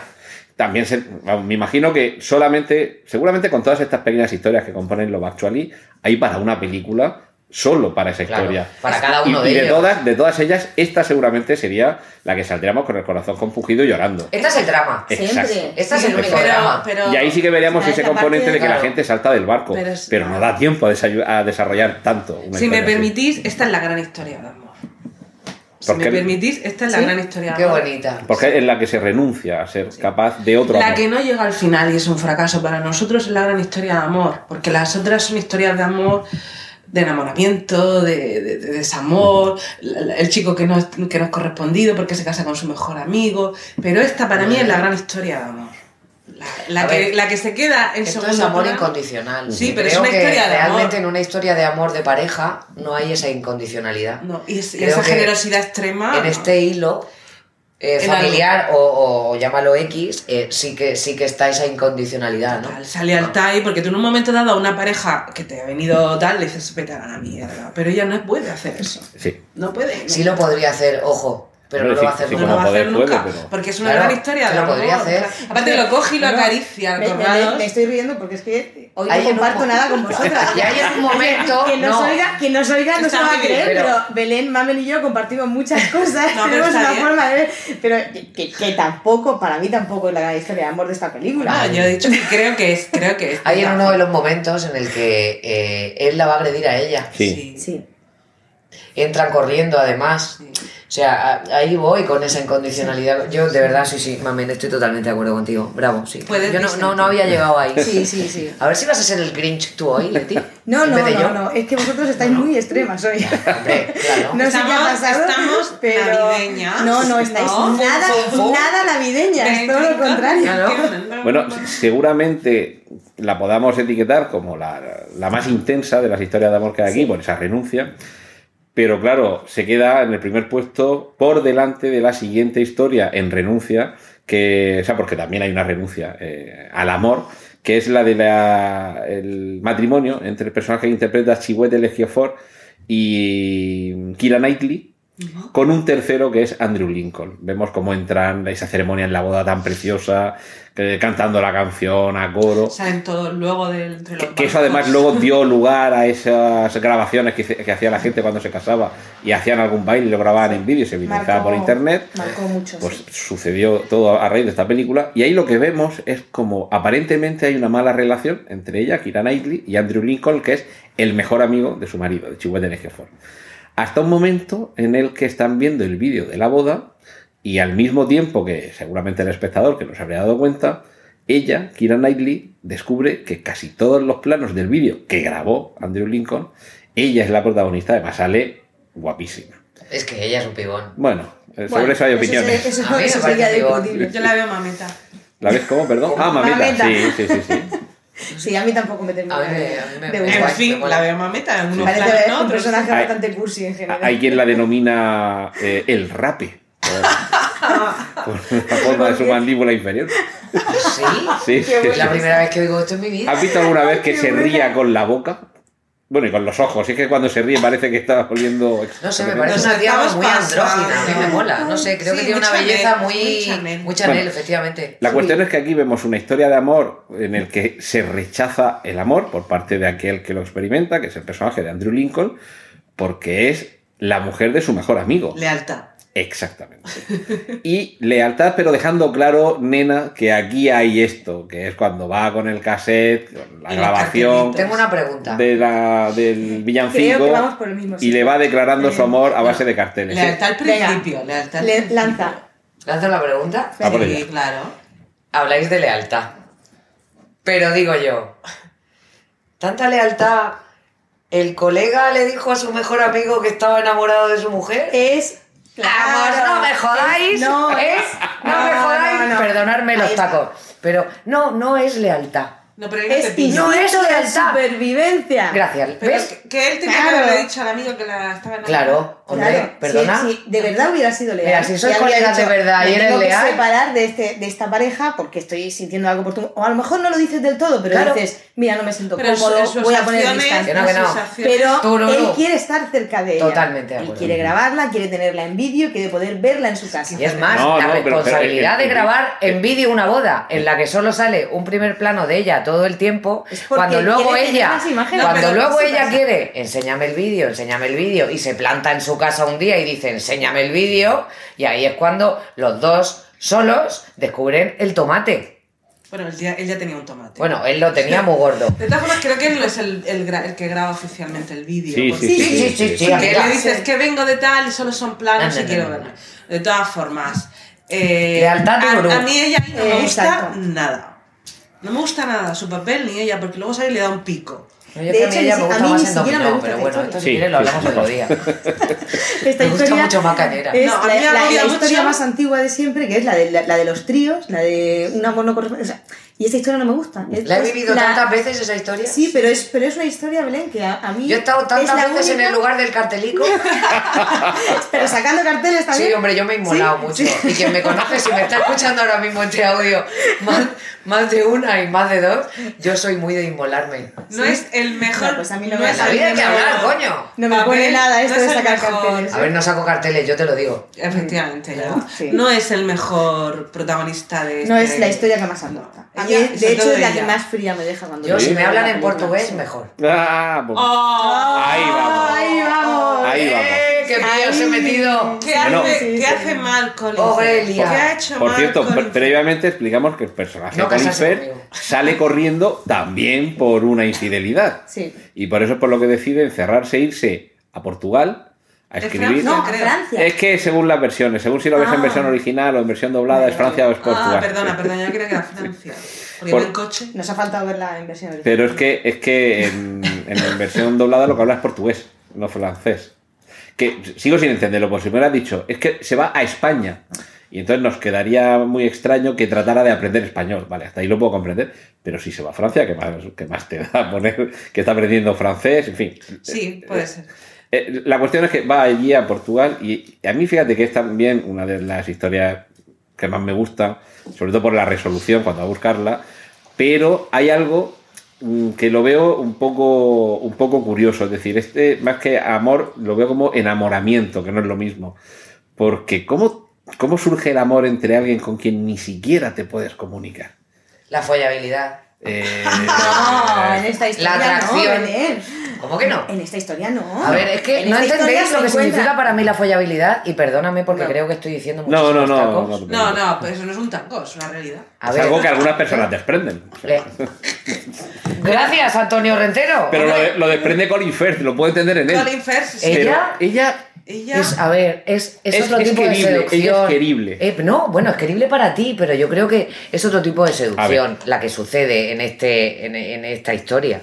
O sea, yo creo que él sale huyendo, porque sale huyendo de, una vez más, eh, una deslealtad o una infidelidad. De su mujer Claro. con su hermano. Claro, Sí. claro. Con el hermano de Este, aparte, es, de- si no me equivoco, es la primera. Sí, es lo- el- es, es lo que, Es el es lo primer- que, es lo la que primera abre bomba. la peli, Sí, ¿no? sí, es la la primera, peli, ¿no? sí, sí. Entonces yo creo que es una seducción diferente, es un día a día, son las miradas, la cotidianidad. es un roce con una mano mientras que estoy limpiando en una mesa, mientras que tú estás absorto escribiendo con tu máquina de escribir. Es otra manera, pero es follabilidad igual, es seducción Para mí igual. la historia, la historia es la historia del desencuentro. Es- Que a mí poéticamente, a, a nivel amoroso, me parece preciosa. Cuando dos personas que, se- que están solas, porque no olvidemos lo- los diálogos que tienen ellos, ¿eh? Eh, Me puedo comer estos croissants porque no engordo. Y la otra le está diciendo, madre mía, qué gordo. Pero el amor no tiene idioma. esto". Y- y El amor, ese la atracción, desencuentro, Belén, no ese tiene idioma. ¿no? Si no yo no lo veo tanto físico, es, es un desencuentro casi para mí Es casi espiritual. Él está solo, él está sensible, él, él se siente mal. Ella no te explica nada más, pero está claro que está haciendo un trabajo que no es que le guste mucho y se siente también sola. Pero se sienten o- atraídos el uno por el otro y si no, no tienes nada más que verlo se cuando van en el coche. atraídos, yo creo- Se sienten atraídos. Pero eso ya es y luego, final. bueno, pero cuando van Eso en el coche, cuando la va a llevar, porque esto se supone que, aunque tú solo lo ves un par de veces, se supone que, Sí, que hacen la lleva a casa sí. De siempre. forma cotidiana, sí. Si a, si a eso le sumas que encima ella comete una torpeza, se le caen todos los papeles y yo me quito la ropa. Tú me miras, me tiro al agua y luego me pongo así una esta y mi cuello ya te está resultando. Es- Ahí, esa, frase, ahí. esa frase me parece genial. Es Maravilloso. Va a pensar que soy un gilipollas si no me tiro. ¡Claro! esa frase Es que, eh, Es que él es Genial. maravilloso. que quizás esté escuchando esto alguien que no haya visto la película. En este caso, el personaje se refugia para escribir la novela y la chica que conoce es la que va a hacer las tareas domésticas en casa. Y claro, no hablan el mismo idioma, no se entienden. Todos los diálogos que estamos viendo en, en esos fragmentos no son diálogos, son monólogos, porque realmente no te estás dirigiendo a la otra persona porque sabes que no te entiendes. Y ahí quizás sí que puede haber el tipo de amor más singular, que es el que se alcanza entre dos personas que realmente no se entienden. Qué bien, todavía Claro. me puedo casar con Colin Firth. Sí, pero después de mí. Ostras. De todas formas, él es un personaje mediocre, porque no parece que sea un escritor de éxito. Cierto. Y yo creo que las mujeres con las que se ha relacionado le quedan grandes. Y de repente encuentra una un poco más a su medida. Y, y que la Qué otra no, le espera, de hilar, no espera nada de él. Cuando en una sociedad como, imagínate, una gran ciudad como Londres, esto es como. Es un poco boop, el boop. Porque aparte Colin Firth lo hace muy bien así, con su gigante, Sí, su, gigante, su jersey y tal. Es el coche- papel en Bridget. Sí, ¿eh? sí, es muy sí, ese sí, papel. sí. muy papel, El con su papel coche. le, Ah. le viene. Su coche viejo, Saco. aparte es tan torpe que pasa por la casa después de una boda y se encuentra el panorama de la infidelidad. Entonces ahí la otra no le exige mucho y él que es mediocre se tal. Pero sí. Bueno, ojo, él es mediocre y a ella la tienen por mediocre porque cuando después de todo un año estudiando portugués va a buscarla y le dice al padre, he venido a pedirle la mano de su hija y le Qué sale la maravilla que hermana aparece la hermana. y dice, no, pero esa no, la otra. Y dice, la otra. Hermana. Entonces Dig- seguro que se quiere llevar a la otra. Digna portuguesa con bigote. Qué buena esa Que me escena. perdonen las portuguesas que me estén escuchando. por No, favor. no, qué buena esa escena, la hermana iba y mandona y luego le, le hacía ahí de que... Y el padre Es un diciendo, poco- es un espérate poco- que la coloco. Sí. Es un poco maravillosa. mía, ¿eh? Es Total. un poco esa escena de toda esta familia detrás de él, yendo a buscarla al restaurante y tal. Pero es un es- poco... El extranjero viene a llevarse a mi hija. Y sus caras. Y, y volvemos, caras, las volvemos caras a la, a la humillación pública de la declaración del amor. Pero como Porque igual que le pasa pública, eso es maravilloso. con cariño, lo digo con Ah. cariño, igual que el primer ministro, entre comillas, tiene esa humillación pública de demostrar en público el amor, aquí tenemos la, la demostración de no solo te quiero, sino que además he aprendido mal a hablar portugués malo para declarar tu amor en medio de toda esta gente a la que ni le vamos ni le venimos. Y, y ahora que me digas que sí o que no. Pero no crees, Antonio, que esto es muy british. Esto, Eh, esto forma parte sí. de un poco de... Junto de con la mitología artúrica, creo que es de esas cosas que le gusta creer que existen. Efectivamente. Yo creo que es una Esto película de Navidad. Pues no, Porque pues- aparte sale en pues. Nochebuena y llega en Nochebuena llega. O sea, Pues- que está pasando todo en Nochebuena. Pues te creo. voy a decir una cosa. Pues dila. Que igual eh, rompo un mito de Dominatrix. Pero a mí esa declaración de amor pública en ese restaurante así como provenzal, por favor, o sea, La quiero. yo la quiero. Es, yo- como, es como cuando llega genial, Richard Gere, como cuando llega. Richard Gere en Pretty Woman y No, odio la- Pretty Woman y Ghost. Entonces es la versión Dirty Dancing, Ghost y Pretty Woman No, son pero- las tres películas que más asco me pueden dar de la vida, así Belén, en general. tú y yo dejamos de ser amigas en este momento.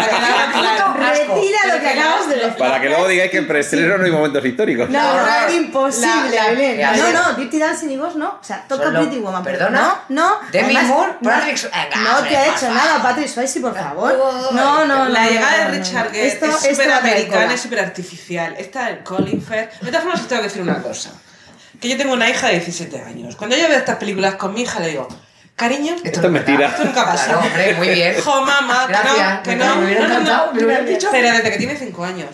Esto Vale. solo pasa en las películas. Pues Jo, esto me da pie para que las tres aquí digamos, y aquí sí que me vas a dar la razón, en el maravilloso engaño en el que hemos vivido nuestros cuarenta y tantos años de vida con la no idea parecen, del amor romántico. 40, 40. ¿Eh? Esa idea idílica de amor romántico, por favor. No. Eso no existe. Completamente de acuerdo. ¿no? Gracias, mami. Y hasta que la muerte nos separe y nada. Sigamos con, por favor, la siguiente historia. Bueno, Es pues- una película preciosa de Navidad de amores. Bueno, quiero, quiero, quiero, antes de pasar a la siguiente, esta es, para mí, no sé si lo he dicho o no, ya no me acuerdo, pero Esta- esta, es, es tu favorita. esta es la gran historia. Para mí, esta Ah. es la gran La de la historia. portuguesa. ¿Por qué? Porque al final Love Actually, sí, sí, Belén, pero porque lo, lo miro de otra perspectiva, lo miro de una, como una peli que es eh, ligera, suave, eh, divertida, con espíritu navideño, que pretende llegar al gran público, con un poquito de ese toque de humor british que a mí me encanta. Entonces, dentro de todas las historias, de todo lo que una me hace llorar, una me enternece, una tal, no sé cuánto, y esta para mí es pues, la más sencilla. A ver, que yo La me más- identifique con la de los hermanos no que significa que considere que sea la gran historia.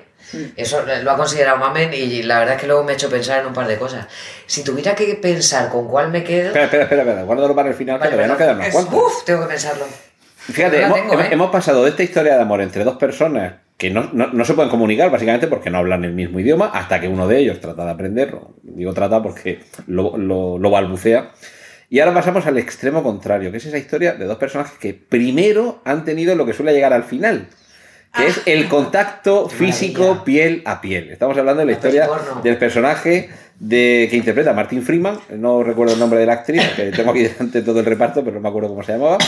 Y ellos son dobles de luces para una película en la que mientras están colocando los focos, necesitas alguien desnudo para ver cómo queda la iluminación y las sombras en el cuerpo. Y eso incluye el, el fingir también los movimientos del ímpetu amoroso físico. Bueno, me encantas, me encanta. Pero, gracias. Para evitar la palabra Yo no lo hubiera dicho- peli porno. Yo no lo hubiera dicho mejor, es- pues es yo diciendo lo que acaba de decir. Antonio, ¿eh? Se tienen que poner uno encima del otro para defollar. No, no así del todo, pero. No, para que parezca, para que parezca. Pero que es que parezca esa- que tremendo, esa, ¿eh? esa, esa parte de la película de esos personajes a mí me descolocaron mucho porque cuando te empiezan a decir tú, ¿eh? Y ves como poco a poco entre- Yo sabía que- Es original. Ni es- sabía es yo más- que es existían esos dobles. ¿Cómo que no? Yo no, no sabía que ¿No? existían esos dobles de luces, no. Y menos para eso, no sé. Y, y aquí lo que vemos es que mojigata. van entrando en una cierta complicidad. Primero, en realidad, eh, volvemos a- al lugar común de los compañeros de trabajo que se lían. Pero lo vemos que es de una manera tan inocente, porque están desnudos el uno Son encima del otro y están bien. Te- le tienes que poner la mano encima de los ¿Tienes pechos. frío? Oh, y él oh. se frota las manos y se echa abajo profesionalmente para que las manos al contacto con el pecho desnudo de ella no le provoquen frío. Yo creo que esto es muy Lo cual llevaría a la situación incómoda de que cierta parte de la anatomía femenina crezca en un momento de tamaño, pues, una situación muy incómoda, a evitar en estos Pues eh, ellos no, no la vivían con ninguna incomodidad. O sea, dentro de estar. O sea, para mí ellos estaban dentro de una cotidianidad, ¿vale? Eh, porque lo hacen. Lo hacen muy fácil. O sea, tú estás viendo la escena y en todo momento a mí me producía ternura. Sí. Sí, muy profesionales. Verles a los dos como se van destapando, pero destapando quiénes son.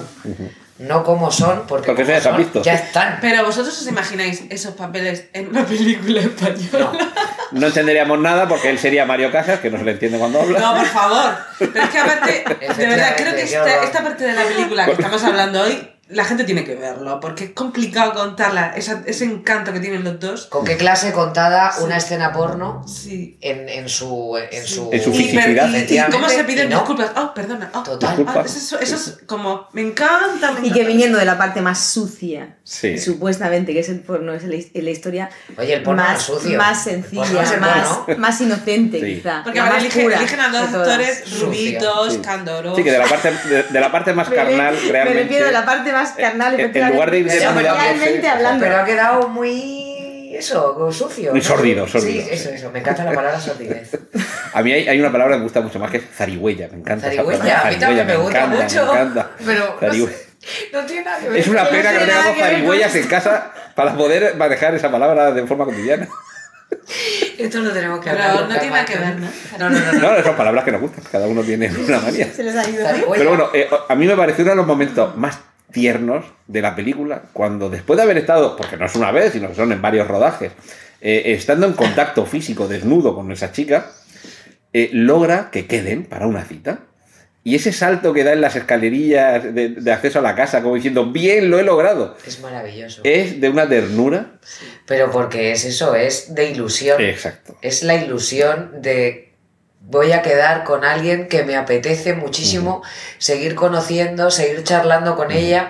O sea, es como volver al. Y no a me lo- importa una mierda su Efectivamente. físico, si Es ya que sé cómo es. Ella no, Es no que eso queda en absoluto segundo Eso o muy- quinto lugar. Es que la vemos, puro, nosotros la vemos desnuda, pero él no. Ya. Él no la está viendo desnuda, él está ahí y tal, y es completamente cándido. ¿Os, os de- parece el amor más puro de toda la película, después desde el niño? Eh, sí, yo Sí, creo que sí. No después sé. del niño, sí. No sé, Yo no también. sé. Está Yo- totalmente alejado del plano físico, que evidentemente estos dos Desde luego, alejado del plano como físico, decían en total. Instinto Básico, Total. cuando den unos cuantos pasos más follarán como leones. Pero, Total. pero hasta que llegue ese punto es el que parece que Pero surge luego me más gustaría puro. saber qué pasa, si quedan, cenan, se tocan, a lo mejor no hacen nada. Un Love Actually 2 sería desastroso. No, No, gustaría no, nada. no, no, no, gustaría no, no. nada. No, siempre nada. no, y además sin Rickman no. No. Bueno, esa es otra. No habría- no habría. Siempre lo pueden hacer por ordenador. 19 años ya o algo No, así, calla. no, no, no, no, no, no. Bueno, mm, este quizás sea el amor más puro.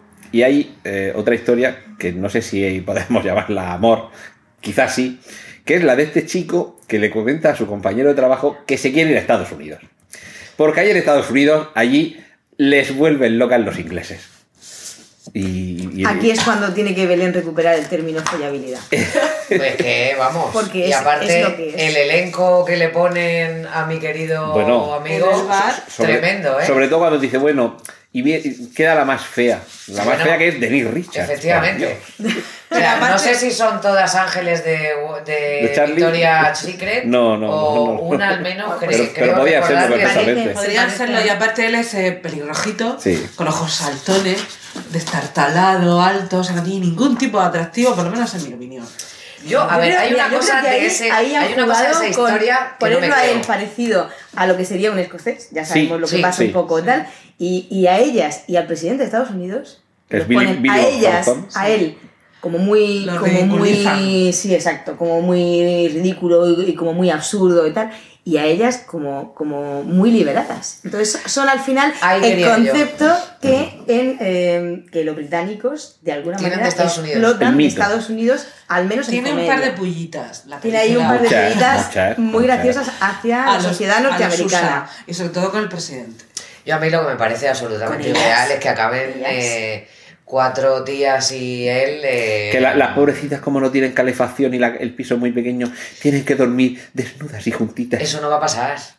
o sea, disculpadme. Bueno, Spoiler, no va a pasar. Hombre, Hombres que estáis Mamás, escuchando esto, no. no. penséis que esto existe. Mamás, ¿Veis una sombra a los porquis? No. Es verdad. No, ¿O no no? pasa. ¿Tú has visto esa sombra? Ahora mismo estás viendo una peli de porquis al ver esa sombra. Hay que, mamás, No. decíselo a vuestros hijos, no vayáis a Wisconsin, no, pasa esto. Allí en Wichita no... no o donde no. fuera, no me acuerdo. Es que es, es eh, ¿Hay animadoras? Sí, pero que no se van a ir las cuatro a dormir contigo así de repente, nada más llegar mm, eh, entrando en el típico bar de turno. Pero es que les hace mucha gracia cómo habla. Esa, esa diferencia en la terminología del inglés americano Eso me pasa a mí con el los inglés británico. Y, y al resto. Ah, entonces y- a lo mejor y- sí que pasa. No. Y al resto de eh, España con los murcianos, que lo he están diciendo, ¿y tú Sí. cómo pronuncias no sé qué? Y, no- y los murcianos no van por ahí follando a. Mi hijo, mi hijo se ha ido a vivir ¿Ves? a Bueno, Valencia. habría que preguntarle a, a los murcianos. Sí. Mi hijo se ha ido a vivir a Valencia y le llaman paparajote. ¿qué me dices? Sí. Me encanta. O sea, está súper orgulloso. Digo, Álvaro, mantén alto el paparajote ahí. Eso, eso puede ir con segunda. No, ¿qué me has pensado? Mente sucia. Paparajote. Sí, no, pero es verdad. Yo, por ejemplo, ahora, eh, no sé por qué, que soy del Barça rematada. No importa si os cabreáis. Me da igual. No, no, Atleti. Yo es que me da lo Ah, tú eres mismo. del Barça, cariño. Yo soy del Barça. Eh, me- estoy enamorada de Roberto Solari. Santiago, Santiago Solari. ¿Y por qué? Porque, porque hay una rueda de prensa. Cuando llegan los minutos de deporte en las noticias, de repente hay una rueda de prensa en argentino. Entonces, yo sería de las que iría a La Pampa. Y solamente al preguntarle, ¿cómo dices agua? ¿No? sí, porque ya no pasaría de ahí que mamá, papá, esto es broma. Hice, hice check ahí ya y uff, no. Bueno, Le- Le- Leticia, eh, no sé si te queda algo en el tintero eh, por aquello de hable ahora o calle para siempre, porque de- Dilo, dilo. se nos tiene que ir antes de que terminemos este podcast. Nada, ha sido un placer. Esto es. Sí, me tengo que marchar. Eh, esto es mm, un, un gustazo estar contigo, Antonio, siempre lo es. Compartir discusión con Belén y con Mamen es estupenda. Belén y yo vamos a aclarar unas cuantas cosas otro día que quedemos. En la calle. Tenemos que resolver lo de Patrick Swayze que no. Eso no me lo en voy la a- calle. Acompañadas no de lo padrinos y detrás de la tapia del monasterio de los Jerónimos. Nos toca. Antonio, Solo nos decir toca. que, bueno, creo que he visto 14, 15 veces, por favor, que la audiencia Solo. no piense mal, lo Factually, y, y esta Navidad la volveré a ver, porque, tal y como dijimos cuando quedábamos en Twitter para este, para este programa, es lo único que me reconcilia de verdad con la Navidad. Sí, en este frase. momento se están estrechando las manos estas tres reinas magas. Amén, sí. hermana. Sí, sí, sí. Sí, sí, eso es así. Es que aparte deberíamos tener. eh, No me habéis dejado antes decirlo, pero cuando empieza la peli, el músico rockero viejo muerto. No hemos hablado todavía de esa Quiero, historia. quiero. Queremos hablar ella. Dice: La Navidad es para los que aman. Dice nada más empezar la película. Para despedirme solo voy a decir una cosa es- que es verdad, que, es- que me la recordado, Mamen, gracias. De nada. La frase de la película, hablabais antes de otra cosa, la frase de la película es, chicos, no compréis drogas. Haceros estrellas del rock con la Que cara la gratis. Porque ahí hay otra historia de amor. Es que ahora, ahora, ahora ¿Qué vamos también con esa. Creo, a ver, si no me equivoco, creo que solo nos queda esa y. Y, ¿Solo? y- y la sorpresa que le aguarda al Liam Neeson en el festival navideño. Correcto. Ya. Solo, le queda, solo queda esa historia, amor. Todas las demás ya están repasadas. Yo creo que Más sí, sí, yo creo que las hemos visto todas. La, bueno, la sorpresa es que el, el hijo, ya habíamos dicho que está enamorado de la compañera de clase, que es una cantante de cierto éxito y que no le hace caso. Y para tratar de que le haga caso, decide eh, aprender a tocar la batería para participar en la función de fin de curso y así. Función navideña. Lazos. En la función navideña, Función navideña, sí. Y ahí lo que vemos es que, claro, el padre acude a la función navideña, lógicamente. Y ahí coincide con una compañera, con la madre, perdón, de una compañera, que es aquello de me lo dicen mucho, ¿no? Oye, ¿te pareces a no sé quién? Sí, me lo dicen mucho. Y bueno, en este caso no es que se parezca, es que es, es. Claudia Schiffer interpretando a una señora anónima que se parece a Claudia Schiffer. Y que, bueno, parece que, que se caen bien. Oye, yo creo que ahí. Parece que a partir Si de ahí. una aberración de un Love Actually 2 que no va a pasar, No, yo creo que empezaría con Liam Neeson y Claudia Schiffer con una chimenea y sus hijos adolescentes eh, viviendo la vida. Living la ahí, vida, Efectivamente. sí. Pero yo creo que esa sería una de las historias eh, que ya daríamos por hecho que, que se hacen pareja en la primera, ¿no? Sí, porque la peli empieza con una boda y un funeral. Bueno, que ya hemos dicho que el parte del equipo creativo, Richard Curtis, el guionista y director, Viene de cuatro un es, es claro, está detrás también de, de Es, es- Cuatro muy la Horas vida. La, la, la Y- peli es muy la vida. Y también de, de la parte esa que, que has aludido tú antes, Mamen, de el Londres. Seguramente todas estas historias las podríamos haber situado en París, en Albacete, en, en New Jersey, pero eh, eh, situarlas en Londres también es que es el, el estilo de este. O sea, Notting Hill también es una, una película de este, de este creador. Y, y me da la sensación de que nos traslada mucho a esa, a esa ciudad que hemos dicho que es cosmopolita, que hemos dicho también que es un- una ciudad en la que se intercruzan las vidas muy dispares y en la que casi parece que todo es posible. Y que quizá hasta esta película no habíamos identificado tanto como una ciudad del amor. Parece que ese término lo reservamos para Roma, para Venecia, para. París, De para la- Nueva York quizá. La venden muy bien porque salen imágenes del río, salen muchas calles, barrios, el barrio chungo, todo esto. La zona y, chunga. Y luego la. Que yo por cierto, la zona chunga, ojalá fuera así la zona Sí, chunga sí, de sí, las sí, ciudades. Sí, algunos barrios nuestros, pero luego sale eh, la casa del primer ministro por dentro y yo siempre me he preguntado, porque claro, tú tienes una referencia que es una puerta negra pequeña y, y entonces la vida de los británicos está hacia adentro, la mayoría de las fachadas son muy estrechas, con la- muy- ventanas, pero luego la vida de ellos es hacia adentro, con lo cual tienen grandes casas y viviendas, porque por ejemplo la casa de Liam Nelson es muy bonita, yo no sé a qué se dedica él, pero me parece que tiene planos, puede ser algo Sí, de- es arquitecto. Sí, algo así. así. Y luego a mí Muy se diáfana. Sí, y siempre me ha llamado la atención cuando vemos en las imágenes que sale el primer ministro británico, que es una puerta por la Casa Blanca, en la Casa Blanca y te deslumbra, o el Eliseo.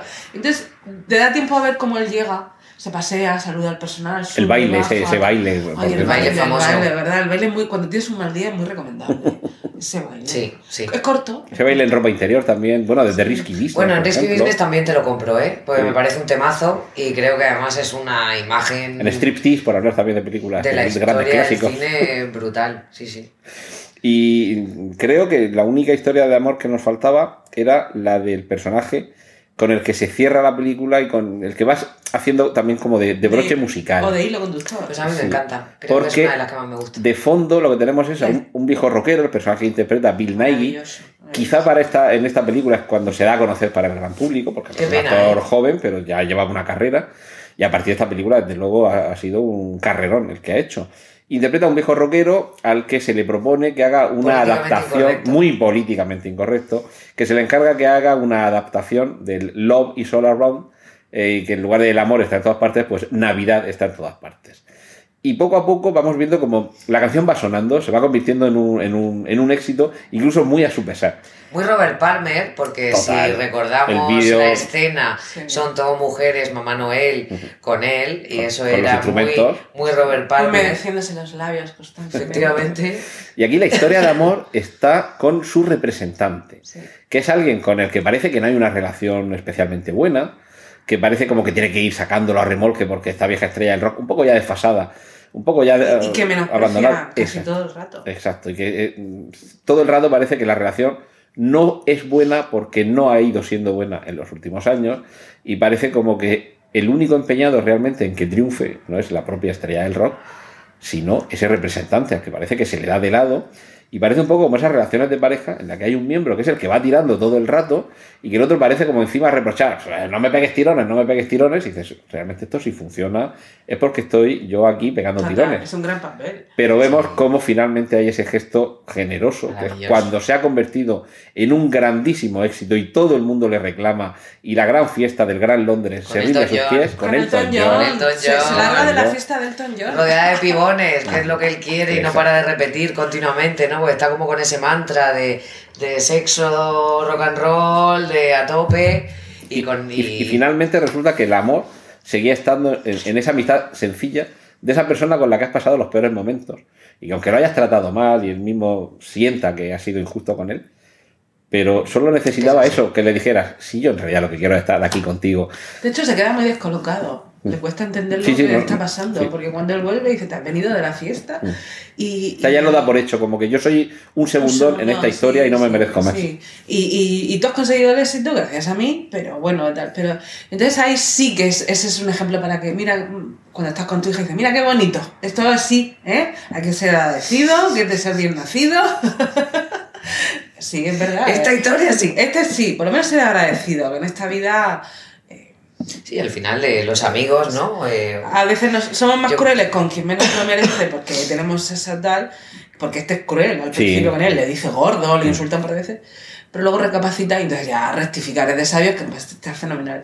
Y yo creo que este personaje es el hilo conductor, Mm. porque se va oyendo la música, Sí. porque se va viendo en las teles de fondo, porque de hecho hasta el presidente lo ve en la tele, creo que se desnuda al final, se desnuda. sí, sí. Sí, bueno, es que se supone que eh, alcanza tanto éxito que eh, actúa en el programa de Nochebuena. Claro, Y claro, verdad, decía verdad. que si al final consigo esto, uno. si consigo ser Me número uno en las listas, me desnudo. Y tan bien y tanto suena la canción que se vende tanto que llega a ser número uno y Es que esta película puedes verla frivolamente, en plan light, como de tarde de noche, así de sobremesa, y no llegar a entenderla ni a ver ningún matiz. Pero si te, si, como estamos haciendo esta tarde, gracias a Dios, si te metes en profundidad, eh, casi todas las, las, las fases del amor, los tipos de amor pueden verse reflejados de alguna manera. Son todos los tipos de amor reflejados en Efectivamente, y tiene mucho mérito. Mm. Que, que de una película de Navidad que parece que ser que van a contar regalos y bromas y tal, consigas que luego la gente reflexione, porque aparte es que. ya, yo os insisto, el amor de los hermanos parece muy real, eh, muy real, muy real, porque el sacrificio, incluso muchas madres con hijos enfermos que renuncian a todo, es el amor, pues sí. Bueno, la, la película de Haneke, Amor. Bueno, qué maravillosa. Y Cuando quieras hablamos de esa película. Pues- Yo, Espérate que me reponga de haberla solo- visto. Solo te voy a contar una anécdota. Eh, en pleno proceso más doloroso familiar, eh, pusieron esta película en, en la 2. Y cogí a mi padre por banda eh, en unos días en los que yo estaba viviendo con él y le dije, mi padre solo ve películas de Clint Eastwood, Chuck Norris. Y- y eh, John Ford. y para de contar Charles Bronson, que también esas reposiciones maravillosas de películas del justiciero que le fascinan, ¿no? Eh, entonces, claro, que mi padre se sentara a mi lado en un sofá en nuestra casa a ver Haneke era algo bastante complicado. Pero accedió. Y, de- y debo decirte que me sorprendí mucho porque eh, tuve una sensación como cuando éramos jóvenes y veías una, una escena un poco subida de, Porno. de- de- de tono Te con tu padre, violento. porque te ponías violentísima. Y como la película es de una dureza bestial, conforme iba pasando cada fotograma yo decía, en esto que me, me quita el mando y me manda la mierda. Eh, no, accedió a verla entera, pero eso sí, cuando acabó me miró y me dijo que yo era un monstruo. Ya, del, del director ya no sé ni lo que pensaría. Pero claro, entonces dije, ¿para qué me empeño en intentar que entiendan eh, la generosidad A lo mejor fue una reacción porque le impactó mucho. de un amor de este tipo, ¿no? Yo creo que bueno, que sí, que quizás estaba sobrepasado por Claro. las circunstancias. A lo y mejor le impactó mucho. Hay mucha gente que piensa que yo soy un animal y cómo puedo permitirme el lujo de hacer estas cosas, ¿no? Pero bueno, no sé, creo que son parte de la vida. Pero por favor, volvamos, que me parece muchísimo más interesante. Love Actually. Bueno, el, el mensaje final eh, de, esta, de esta película, al principio lo que vemos es eh, gente en un aeropuerto que se está saludando porque llegan de viaje, alguien va a De recoger. hecho, Carlos del Amor lo ha puesto ya a moda Sí. en la 2, en, la, en el, va a los aeropuertos. lo he- hoy, sí, hoy te ha he hecho una crónica, sí. Y, y- y claro, así es como termina la película porque hay algunos personajes que ya hemos visto la excusa para que terminen en un aeropuerto, como es el, el caso de Colin Firth. Eh, tiene que viajar al extranjero, de ahí el, el enlace con el aeropuerto. Este chico, que no recuerdo el nombre del actor, que es el que va a Estados Unidos y vuelve, y, y vuelve con su novia americana que se ha echado allí. Y el, el amigo que no, se lo, que no se lo cree, dice, pero ha venido también su hermana, que es el personaje de Dennis Richards, y vemos también cómo llega el, el primer ministro, Hugh Grant, y cómo lo recibe su enamorada Desbocada. secretaria, que le da un salto, se le tira encima. Un poco desbocada. Un poco, sí, un poco desbocada. Y lo que vamos viendo, bueno, cómo se despide esa escena también final en el aeropuerto, porque se tiene que dar el beso de despedida el niño, el hijo de Liam Neeson, con la, con la cantante de la que está enamorado.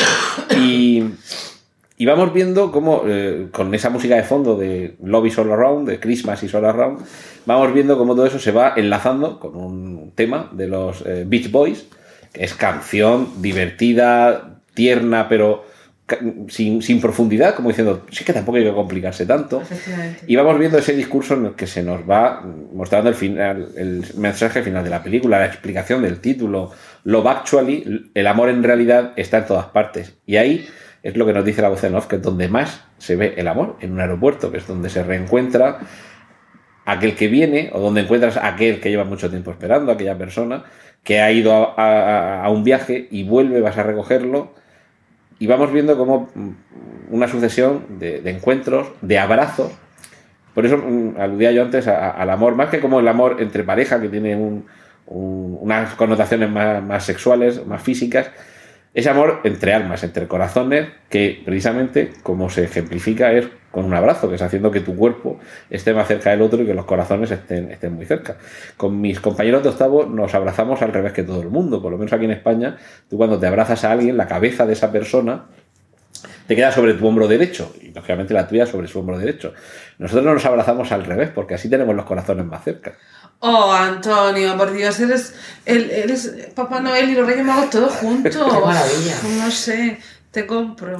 No, ¿Qué precio me tienes? temo que no estoy en el mercado. Yo, Muy mal. Escuchándote y, y la verdad es que eh, escuchándote y sobre todo volviendo a lo que comentabas antes cuando yo iba a soltar cuál creo que es la historia o las historias que más me pueden gustar, me acabo de dar cuenta de una cosa que me sucede siempre que veo la peli.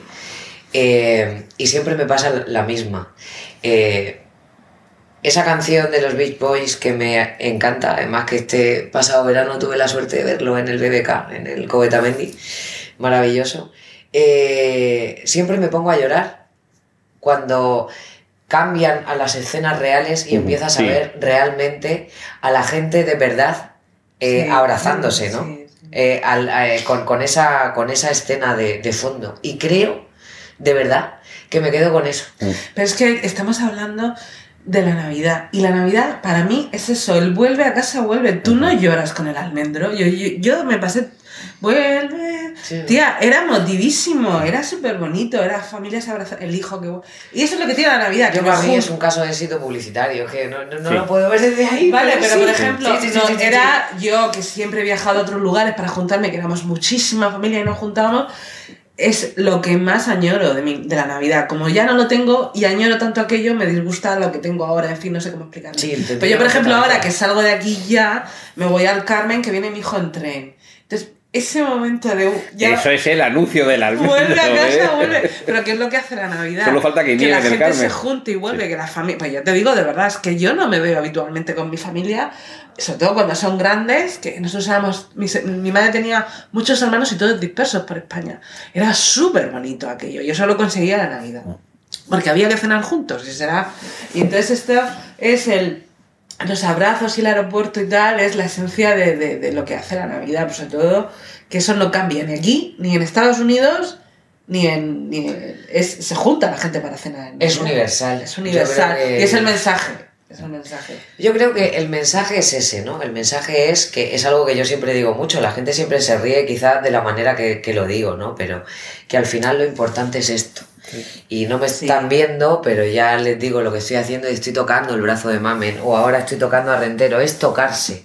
O sea, es el, el contacto, ¿no? El, el- la humanidad, el, el, ese punto que creo en el que se nos ha ido a todos la Se olla desde hace mucho tiempo Se ha ido, y sí. hay una deshumanización brutal, ¿no? Y la gente no, no, se, no se comunica desde cualquier lenguaje, tanto corporal como el decirnos las cosas o comunicarnos, El ¿no? mensaje debería ser, tóquense, es gratis. Siempre lo digo, es verdad. Es, de- es que creo que hay que tocarse mucho más. Nos tocamos poquísimo. Y sobre todo- Me parece genial lo que haces con tus compañeros de, Sí, de eso es súper bonito lo del corazón. Y sobre todo las generaciones. Yo la primera vez que, que- porque esto ha ido surgiendo poco a poco,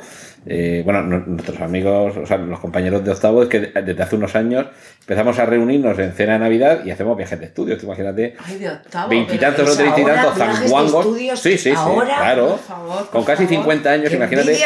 A 20 zanguangos Total. sueltos por ahí por no. BUN, ni de CO, ni de cuarto, ni Los compañeros de octavo, Sí. Madre mía. Yo Y- no sé dónde está. Y O sea, el- creo que habéis dado, eh, o sea, le habéis dado cuatro vueltas a las quedadas anuales de los colegios. Nos hemos pasado. De las, de Viajes de estudios. graduaciones.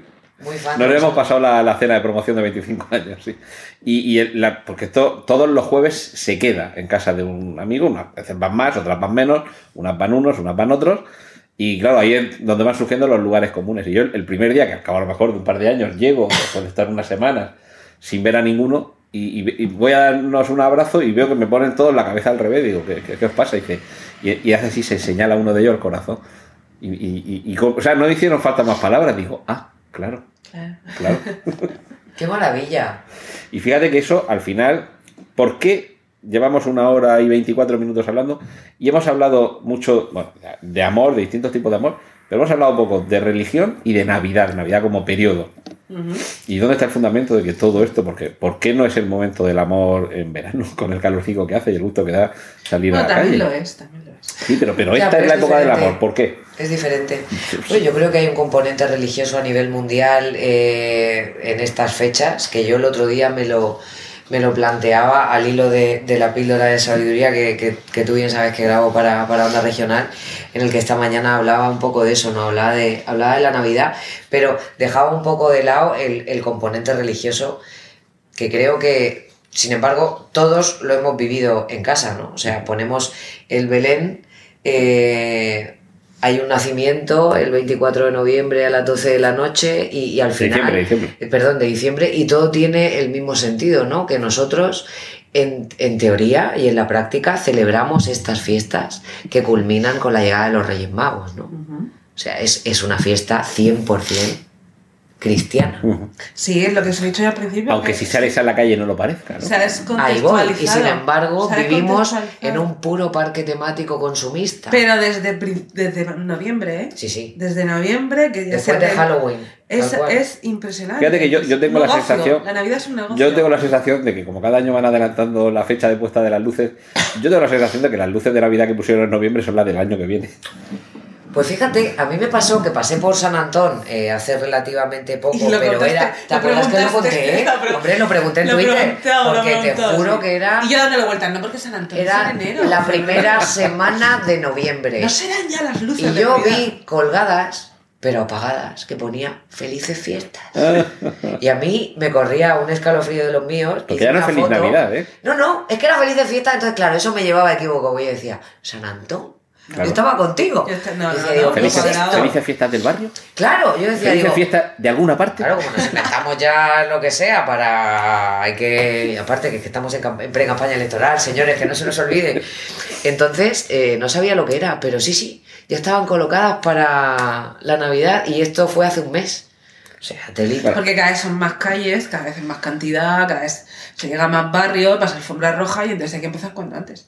Oh, Yo, yo creo que ya ha llegado el momento de que os cuente mi interpretación Por favor, científica. Por científica. favor. Uf, ¿Habéis visto la película Interestelar? Sí. sí, solo la he visto una vez, claro. Bueno, con una vez basta. Sí. En esa película, si recordáis, si recordan nuestros escuchantes, hay un personaje que tiene que salir del planeta Tierra porque nos hemos quedado sin recursos y hay que ir a otros planetas donde tal vez haya un hábitat para eh, la humanidad. Y tiene que abandonar a su hija. Sí. Y eso es un drama, claro, porque la hija no quiere que se vaya. Y él tampoco quiere irse. Y tenemos ahí la llorera madre. La niña le ha explicado que hay unos libros en su cuarto que se mueven, que a lo mejor alguien está tratando de mandar algún mensaje y tal. Eso lo dejamos ahí aparcado. Y vemos que en la historia de este astronauta, Matthew McConaughey, va a distintos planetas para ver si unas primeras eh, misiones de exploración tuvieron éxito y allí hubo alguna forma de establecer una colonia. Y va viendo que, que no, en los dos mundos por los que pasan no se puede.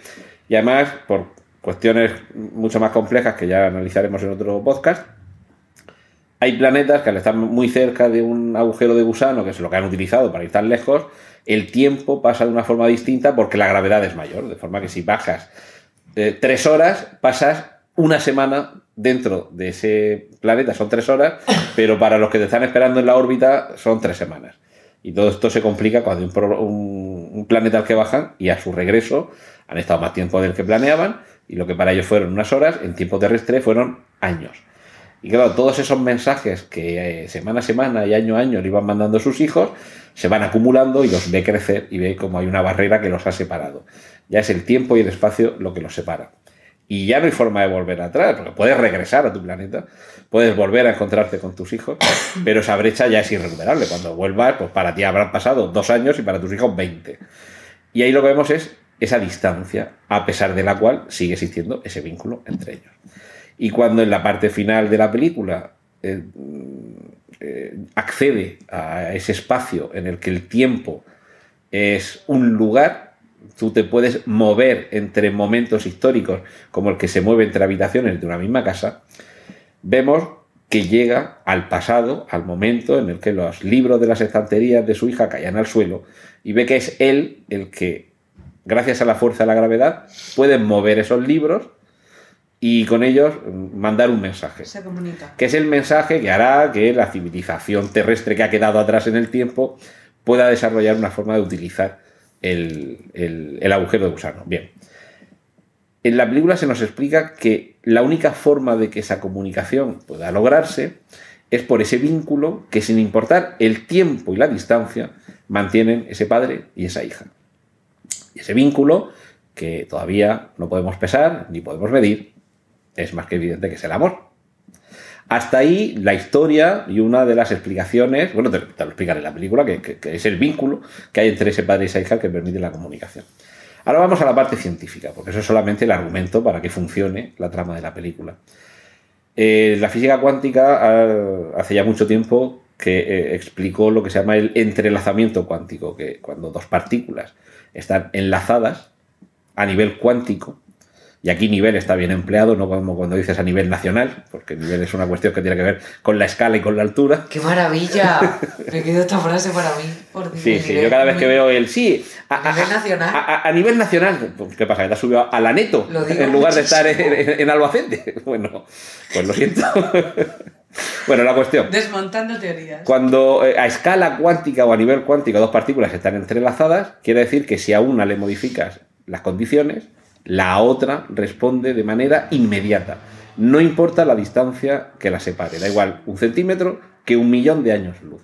Si una partícula está girando hacia la derecha y tú le modificas las condiciones y la obligas a que gire a la izquierda, instantáneamente la otra partícula enlazada cuánticamente y que está en la otra punta del planeta o del sistema solar o de la galaxia, instantáneamente cambiará sus condiciones sin que tú a ella le hayas hecho nada. Ese enlace que la física demuestra, la física cuántica ha demostrado que existe, ese enlace, yo sinceramente pienso que ese es un enlace que físicamente se puede cuantificar, se puede medir. Yo estoy convencido de que eso, eso es el amor. ¿Química? Química o física, ¿O física? que lo, ll- lo- lo llamamos amor porque eh, tiene una escala más compleja, porque no son partículas. Yo- Son seres complejos. Porque eh, otra película científica en Contact, cuando el Es que, va personaje... a ver, es que yo ahí, se va a ver, yo cuando has dicho interestelar, digo, yo me quedo más con Con Contact. Contact, yo Eh, sí, pero esta, esta- esta sería la, la parte más moderna que nos ha explicado eso. Sí. Eh, y esta nos la ha explicado en aquella película cuando le decía al personaje, además interpretado también por. Matthew McConaughey, Y por mí. al personaje de Jodie Foster y le preguntaba... La Porque e- es un personaje religioso y claro, como ya era muy científica, claro, Maravilla. que eso de la fe es una, una cosa de, de gente crédula y boba. Entonces le decía, bueno, tú querías mucho a tu padre, y dice, muchísimo, y dice, demuéstralo. Ah, No podemos pedir ni pesar ni medir el amor, pero sí podemos pesar y medir aquello que enlaza partículas. Y que no importa la distancia del tiempo que las separe, lo que le afecte a una, a la otra le afecta porque existe ese enlace. Pues nosotros, los seres humanos, con nuestros seres queridos, tenemos ese enlace que hace que si tú quieres a alguien y ese alguien sufre, tú también sufres, evidentemente sufres de otra forma, a lo mejor más. Y en esta película tenemos el ejemplo, cuando Liam Neeson sufría porque veía a su hijo en Love Actually, lo veía sufrir y pensaba que sufría porque había perdido a su madre. Y él eso también le compungía y trataba de consolarlo.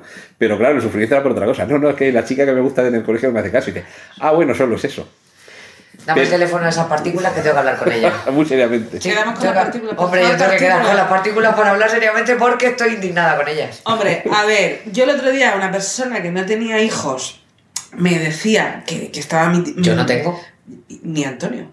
Que yo, verdad, que- verdad. que yo sepa. Y que, está, y que estabas mm, muy sobredimensionada la maternidad. Yo le decía, pues sí, en bastante medida sí y tal, muy sobrevalorada. Pero le digo, pero es que hasta que no te pasa no lo sabes, es un poco partícula, porque tú eh, es una cosa tangible, porque se mueve, va creciendo y tal, pero ¿por qué en el momento que nace es absoluta adoración? O sea, es que es absoluta. Hasta la más dura se vuelve súper. No sé por qué. Yo creo que es algo también muy físico y muy químico, ese cordón umbilical que tú hablas, que existe durante toda la vida. Y entonces yo digo, mira, es que es una experiencia. Yo a ti no te puedo decir que seas o no seas o dejes de serlo madre o padre. Pero es verdad que yo, que no era niñera ni me gustaban los niños, a mí solo me han gustado mis hijos, es ese momento químico que dices tú, yo esa cosa pequeña tengo que protegerla, cuidarla, defenderla, amarla por encima de todo. Si hay dos madres que a mí me caen bien porque creo que mm, eh, tienen la perspectiva bastante real sobre lo que es ser madre y no volverse loca, son tanto Leticia que ahora mismo ya no está y, y Mamen, ¿no? O sea, se puede ser madre sin, sin, No, no, sin que no. se no. nos vaya la olla. De hecho, yo, las, co- la- mis mejores cosas de la vida las he hecho después de ser madre. A mí mi madre nunca, mis hijos nunca me han restado nada, me han sumado a todo, porque yo, incluso, me han- para mí mis hijos son un proceso creativo, ay, los he enseñado a comer, los he enseñado a andar, o Ay, sea, qué maravilla. eh, de- no, Tus no. hijos, un proceso, creativo Sí. maravilloso. De hecho, me lo he adjudicado yo porque siempre he sido más activa.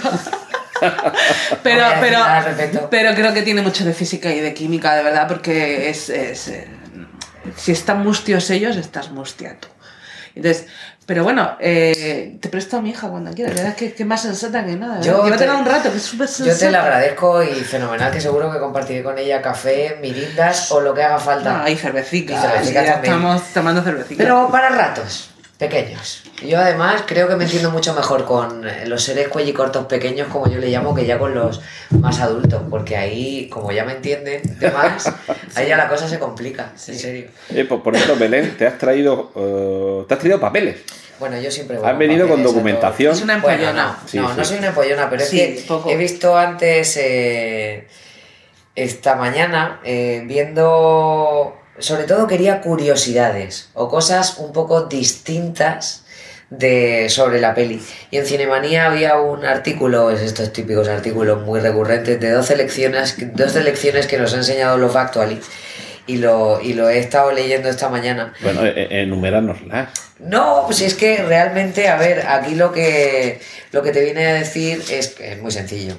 Eh, que el amor no se puede contar en una sola historia, o sea, esto no nos está diciendo ninguna, que no hay nada más puro que el primer amor, que hay, que hay traiciones que se perdonan, yo eso de la lealtad entre amigos, ya te digo yo que tú, Lulu, Eh, que si eres infiel a Emma Thompson, no serás infiel a todos, que me parece Qué bueno. Total, Qué que esta para mí es Total, maravillosa y me quedo con ella. Pero pobre Alan Rickman siempre hace de malo. Ya, eh, bueno, no, no de Aquí, malo del aquí es torpe, aquí es torpe, no es malo. es Porque él, él- él- él era el comandante que se casa con Kate Winslet, Winslet perdón, en eh, Sentido y Sensibilidad. Ah. Ahí no, ahí Bueno. hace de, de- Lo vamos a perdonar. del amor de mi vida. Y, Eh, en, y en el Harry Potter hace bueno o malo. No bueno, hace al, malo. al- al final, al final resulta que es bueno. Ya. Esta que no hace falta entenderse para enamorarse, que ya la hemos comentado antes. Mi escena favorita, el pulpo. Que no hay mejor sujetabelas que un niño disfrazado de pulpo. O sea, mato porque me pase algo así en la vida. Que el periodismo gonzo es entrevistar por la radio a Bill Nighy. Y es que me parece que es absolutamente cierto. ¿Qué más? Que también existen flechazos eh, rodeado de escenas de cama, que es la escena de los, de los actores porno. Que los presidentes que bailan gobiernan mejor, que me parece genial. Bueno, eso realmente no lo sabemos. ¿eh? No sabemos cómo gobierna el personaje de Hugh Grant. Cierto, es cierto. Está, ¿ves? Esto no Bueno, está bien. da un golpe de efecto con el presidente de los Estados Unidos. Sí, sí. sí. Que ahí, ahí eh, su equipo no está muy convencido y luego él Sí, se viene Ese arriba. sería el mensaje político, ¿no? Que es un poco como Inglaterra reivindicándose ante Estados. Unidos. Pues es que diciendo, hay muchas pullas. No pongas, no pongas tus sucias manos sobre el trasero de mi secretaria. Hay, hay muchas cierto, pullas cierto. ahí hacia US-. Estados Unidos. Sí. Y la última con la que me quedo, que los aeropuertos son un micromundo de sentimientos. Sí, y súper interesantes. Yo no puedo evitarlo. Llego a un museo y eh, me veo los- las obras, obviamente sabéis que yo me tal, pero la gente es una pasada. Y la de los La aeropuertos. gente, el pueblo, la ciudad. Con, la con el tiempo que te dan a veces algunos aeropuertos. ¿Dónde irá? ¿Qué será? ¿Qué harás? ¿Estará enamorado? ¿Será feliz? ¿Dónde, qué, qué es, Me es que encanta es- hacer esas cosas. Ay, a mí también. Aparte es que tú y yo nos parecemos mucho Sí. porque somos muy... Y no podemos dejar la mente Y luego, tranquila. sobre todo, no sé si a ti te pasa a veces, pero a mí me pasa muchas veces, y la verdad es que gracias a Dios mi trabajo así me lo ha permitido durante todo este tiempo. Hay veces que me voy a trabajar, por eso me encantaba tanto el pático. Aunque solo lo hice en la última etapa de. del Pático es pático. espacio pático, un lugar emblemático de la vida cultural y nocturna De la historia lejana Murcia. ya. Pues a mí me gusta mucho sentarme en las cafeterías de los sitios y trabajo desde allí, porque me, me parecen una fuente de inspiración y de creatividad absoluta el, el estar en contacto con la gente en su cotidianidad, pero tan normal. Sí te lo permite. Y el, invente, y el inventarte, que Había- historia, yo- todo. Yo tengo una anécdota muy graciosa que fuimos a, a Londres la primera vez con mis hijos. Podrían tener, digamos, 12, 10 años. Y, Ellos. eh, ellos. Entonces bajamos a desayunar en un sitio que estaba lleno y mm, pedías. Y, y el, eh, uno de los caballeros que nos tocó hablaba castellano porque era el típico estudiante de no sé qué, eminente, pero sacándose horas. Y a mitad del desayuno era nuestro- el primer contacto de mis hijos con Londres que es- me- vais a saber por qué os digo esto, de repente dice mi hija, aquí pasa algo. Y no sabía qué decir, ella sabía que pasaba algo más. Y entonces me di cuenta de lo que pasaba, y es que había silencio. Maravilla. no había tele, no había máquina tragaperras. La gente hablaba. La gente ya normal. los conocéis, están desayunando, pero es como si se mandaran submensajes. Eh, no había, no había la cajetera, era... la- Puede haber algo más bonito. entonces, ella eso? notaba algo y no sabía lo que era, y ese era el silencio de su primer contacto. Entonces, ese- eso te ayuda a pensar, pero eh, por, por lo general, la ruidosa España te ayuda menos. eh. Tienes que encontrar espacios que te puedan llevar a eso. Y más en días como hoy. madre. Efectivamente. Y yo creo que, que esta película se tenía que desarrollar en Inglaterra y que, que, que porque Londres tiene ese punto todavía un poco, puede ser un poco sibarita, yo creo. Sí. No sé. Tiene todavía barrios cookies. Sí. Por ejemplo, Roma es también escandalosa. Pues a mí Roma es de esos sitios en los que también, y últimamente solo hago eso, y hay un- una, una gran amiga que es María Luisa Lucas que me acompaña, que una vez que ya has visto todo, lo, lo- lo que tienes que ver, irte a Roma a sentarte en las terrazas, a ver la vida pasar y tomarte spritz tras spritz o cappuccino, me da lo mismo, y simplemente deleitarte con la gente que vive de manera Normal. normal, me parece, pues es uno de mis vicios. Hay un- una plaza eh, cerca de Plaza Navona que se llama la Plaza del Figo y se llama así porque hay una higuera y en mi última visita había mm, romanos jugando al dominó. Que esa cosa me fascina. Y yo estuve una hora diciéndoselo a mis hijos, mirad qué chulo, mirad qué chulo. Y decía, mamá, y yo decía, así que casi me gustaba que la, la, la la Plaza Navona. Es que ver a romanos en Roma jugando al dominó en una placita, tío, esto, esto no tiene precio. Es que yo creo que eso es lo que engancha de esta peli. La cotidianidad, Eh, eh, la rutina. es como- una como película que asomarte una puede Como vida. vecinos. Sí, como ver, vecinos. quitando lo que comentábamos del primer ministro y de, Sí. y de cuatro anécdotas más, yo creo que lo que nos ha conectado tanto con esta peli es lo real Sí. que a- a- al menos a una generación nos resulta. O sea, no, no, no, no es ese, esa idea idílica de esa peli de Ghost o de Pretty Woman o de Dirty Dancing, que es que ahora Dale, ya, dale, ya dale, se ha dale, ido, dale. puedo decirlo. Dale. Que son eh, totalmente, pues eso, eh, Y por buscar el referente navideño no es el buenismo de Capra, no es eh, qué es lo que hubiera pasado si no hubiera nacido no es un el ángel que ha ganado sus alas. Y justo. es algo que es muy terrenal, es que nos puede pasar a bueno, cualquiera. bueno, lo, lo de que ellos viven realmente también podría, excepto lo del ángel, todos los personajes, todas las historias también eran bastante cotidianas. Sí. Pero claro, es que han pasado 70 años desde que se estrenó, que necesitamos ya otro tipo de referentes y quizás lo que hace Love Actually precisamente es eso. Eh, lo que decías tú creo que era en el- la primera cita de ese artículo de Cinemanía, que el amor quizás es tan grande que no se puede contar con una sola historia. Efectivamente, tal cual. Está muy bien pensada esta película. Está súper. Entonces la reivindicamos como la película navideña de la, por lo menos de la generación que, Una va- década, por que lo nació a partir De del año los cuarentones, 65. Sí, de los cuarentones es nuestra Porque aparte película. yo soy muy como Belén, no soy nada romántica. En ese sentido tengo muy desmitificado el amor y esta película tiene grandes dosis de, de convicción, te convence. Creo que, Sí. a ver, eh, siempre... mm, No, no, que que creer en el amor romántico. Sí, pero bueno, o no, pero, pero que- a ver, que yo luego me, me trago eh, Love Actually es de, de, de cumplimiento Yo me las trago de todos los años, pero luego hay otras mucho más pastelosas, como puede ser que yo también, en esa sí que dejo el encefalograma plano y ahí sí que me dejo llevar por el amor romántico de lo que no me va a pasar nunca, que es con Holidays. Esa peli de... Holidays. eh, sí, se, Ah, la peli sí, se llama sí. es The Holidays y es Jack Black, Jude Law, eh, Drew Barrymore y Cameron Díaz, un intercambio de casas, ¿no? O sea, si yo me voy a una casa a Londres Y no te encuentras a Jude esperando y abro la puerta de mi casa y resulta que la hermana de mi casera es eh, que el hermano de mi casera es Jude Law y yo ahí pues me caigo frita al suelo directamente, que encima viudo y se va a enamorar de mí. Porque eso va a pasar así. Pues esa es esa peli, ¿no? Sí. O sea, esas pelis, pues bueno, son más otra cosa. Pero yo Love Actually de yo verdad, la reivindico yo, al mil por mil. yo también las reivindico, las recomiendo, las aconsejo. Y ya. mm, Yo siempre estuve muy enamorada de Memorias de África porque es una historia real. ¿Sabéis que Sí, sí, existió? sí. Absolutamente. Y aparte, yo, yo, por ejemplo, estuve en Mombasa y estuve en la casa de Karen Blisson y tal. Y ese sí que es un amor brutal. Pero encima es que si te lo cuentan como peli, dices tú, jo, qué bonita, qué banda sonora, qué vestuario, qué tal. Pero es que encima dices tú, es que pasó, jo, qué bonita, qué banda sonora, qué Bueno, vestuario. es, es posible, es posible que haya Te historias- matamos, no te sí, gusta. porque me encantaría. Bueno, a mí me encantaría vivir. eh, Que te cojan en un avión y te lleven a. Mombasa. Yo es lo que más le voy a agradecer, yo creo que toda la vida a mi madre, ¿no? El, el que me haya, desde muy pequeñita, o sea, yo cuando tenía, es que esto te va a sorprender mucho a ti, Rentero, yo cuando tenía 12 y 13 años, yo veía La Reina Virgen, película coloreada de Stewart Granger y Jan Simon, que me sé de memoria. Qué bonita. Y como esa, El. Quinteto de la Muerte. eh, una de, una película de Alec Guinness y de Peter Seller que Sí. es desconocidísima. Mi madre me, me dio esas cosas y, por ejemplo, una de las películas favoritas de mi madre siempre fue Memorias de África y siempre la veía desde 3.000 millones de planos y sobre todo con esas bandas sonoras tan maravillosas. Y pedazos de actores. Pues. Entonces, sí, sí. pero- Pues nada, pues vamos a terminar entonces reivindicando Love Actually Sí. Sí. y deseando, bueno, tanto agradeciendo a Leticia Albacete que ya se ha marchado, como a Belén Unzurunzaga y a Mamen Navarrete que hayan estado aquí con nosotros compartiendo y analizando Love Actually como película navideña, aunque se puede ver durante todo el año, se ve creo todo yo. el año, sin problemas. Y yo creo que vamos a desearos a todos una muy felices Navidades Sí. y muy feliz Año Nuevo y sobre todo a terminar despidiéndonos con ese deseo que enseguida va a ser la camiseta, el jersey de la Navidad. Dejemos que el amor nos cosa leches. ¡Y corten!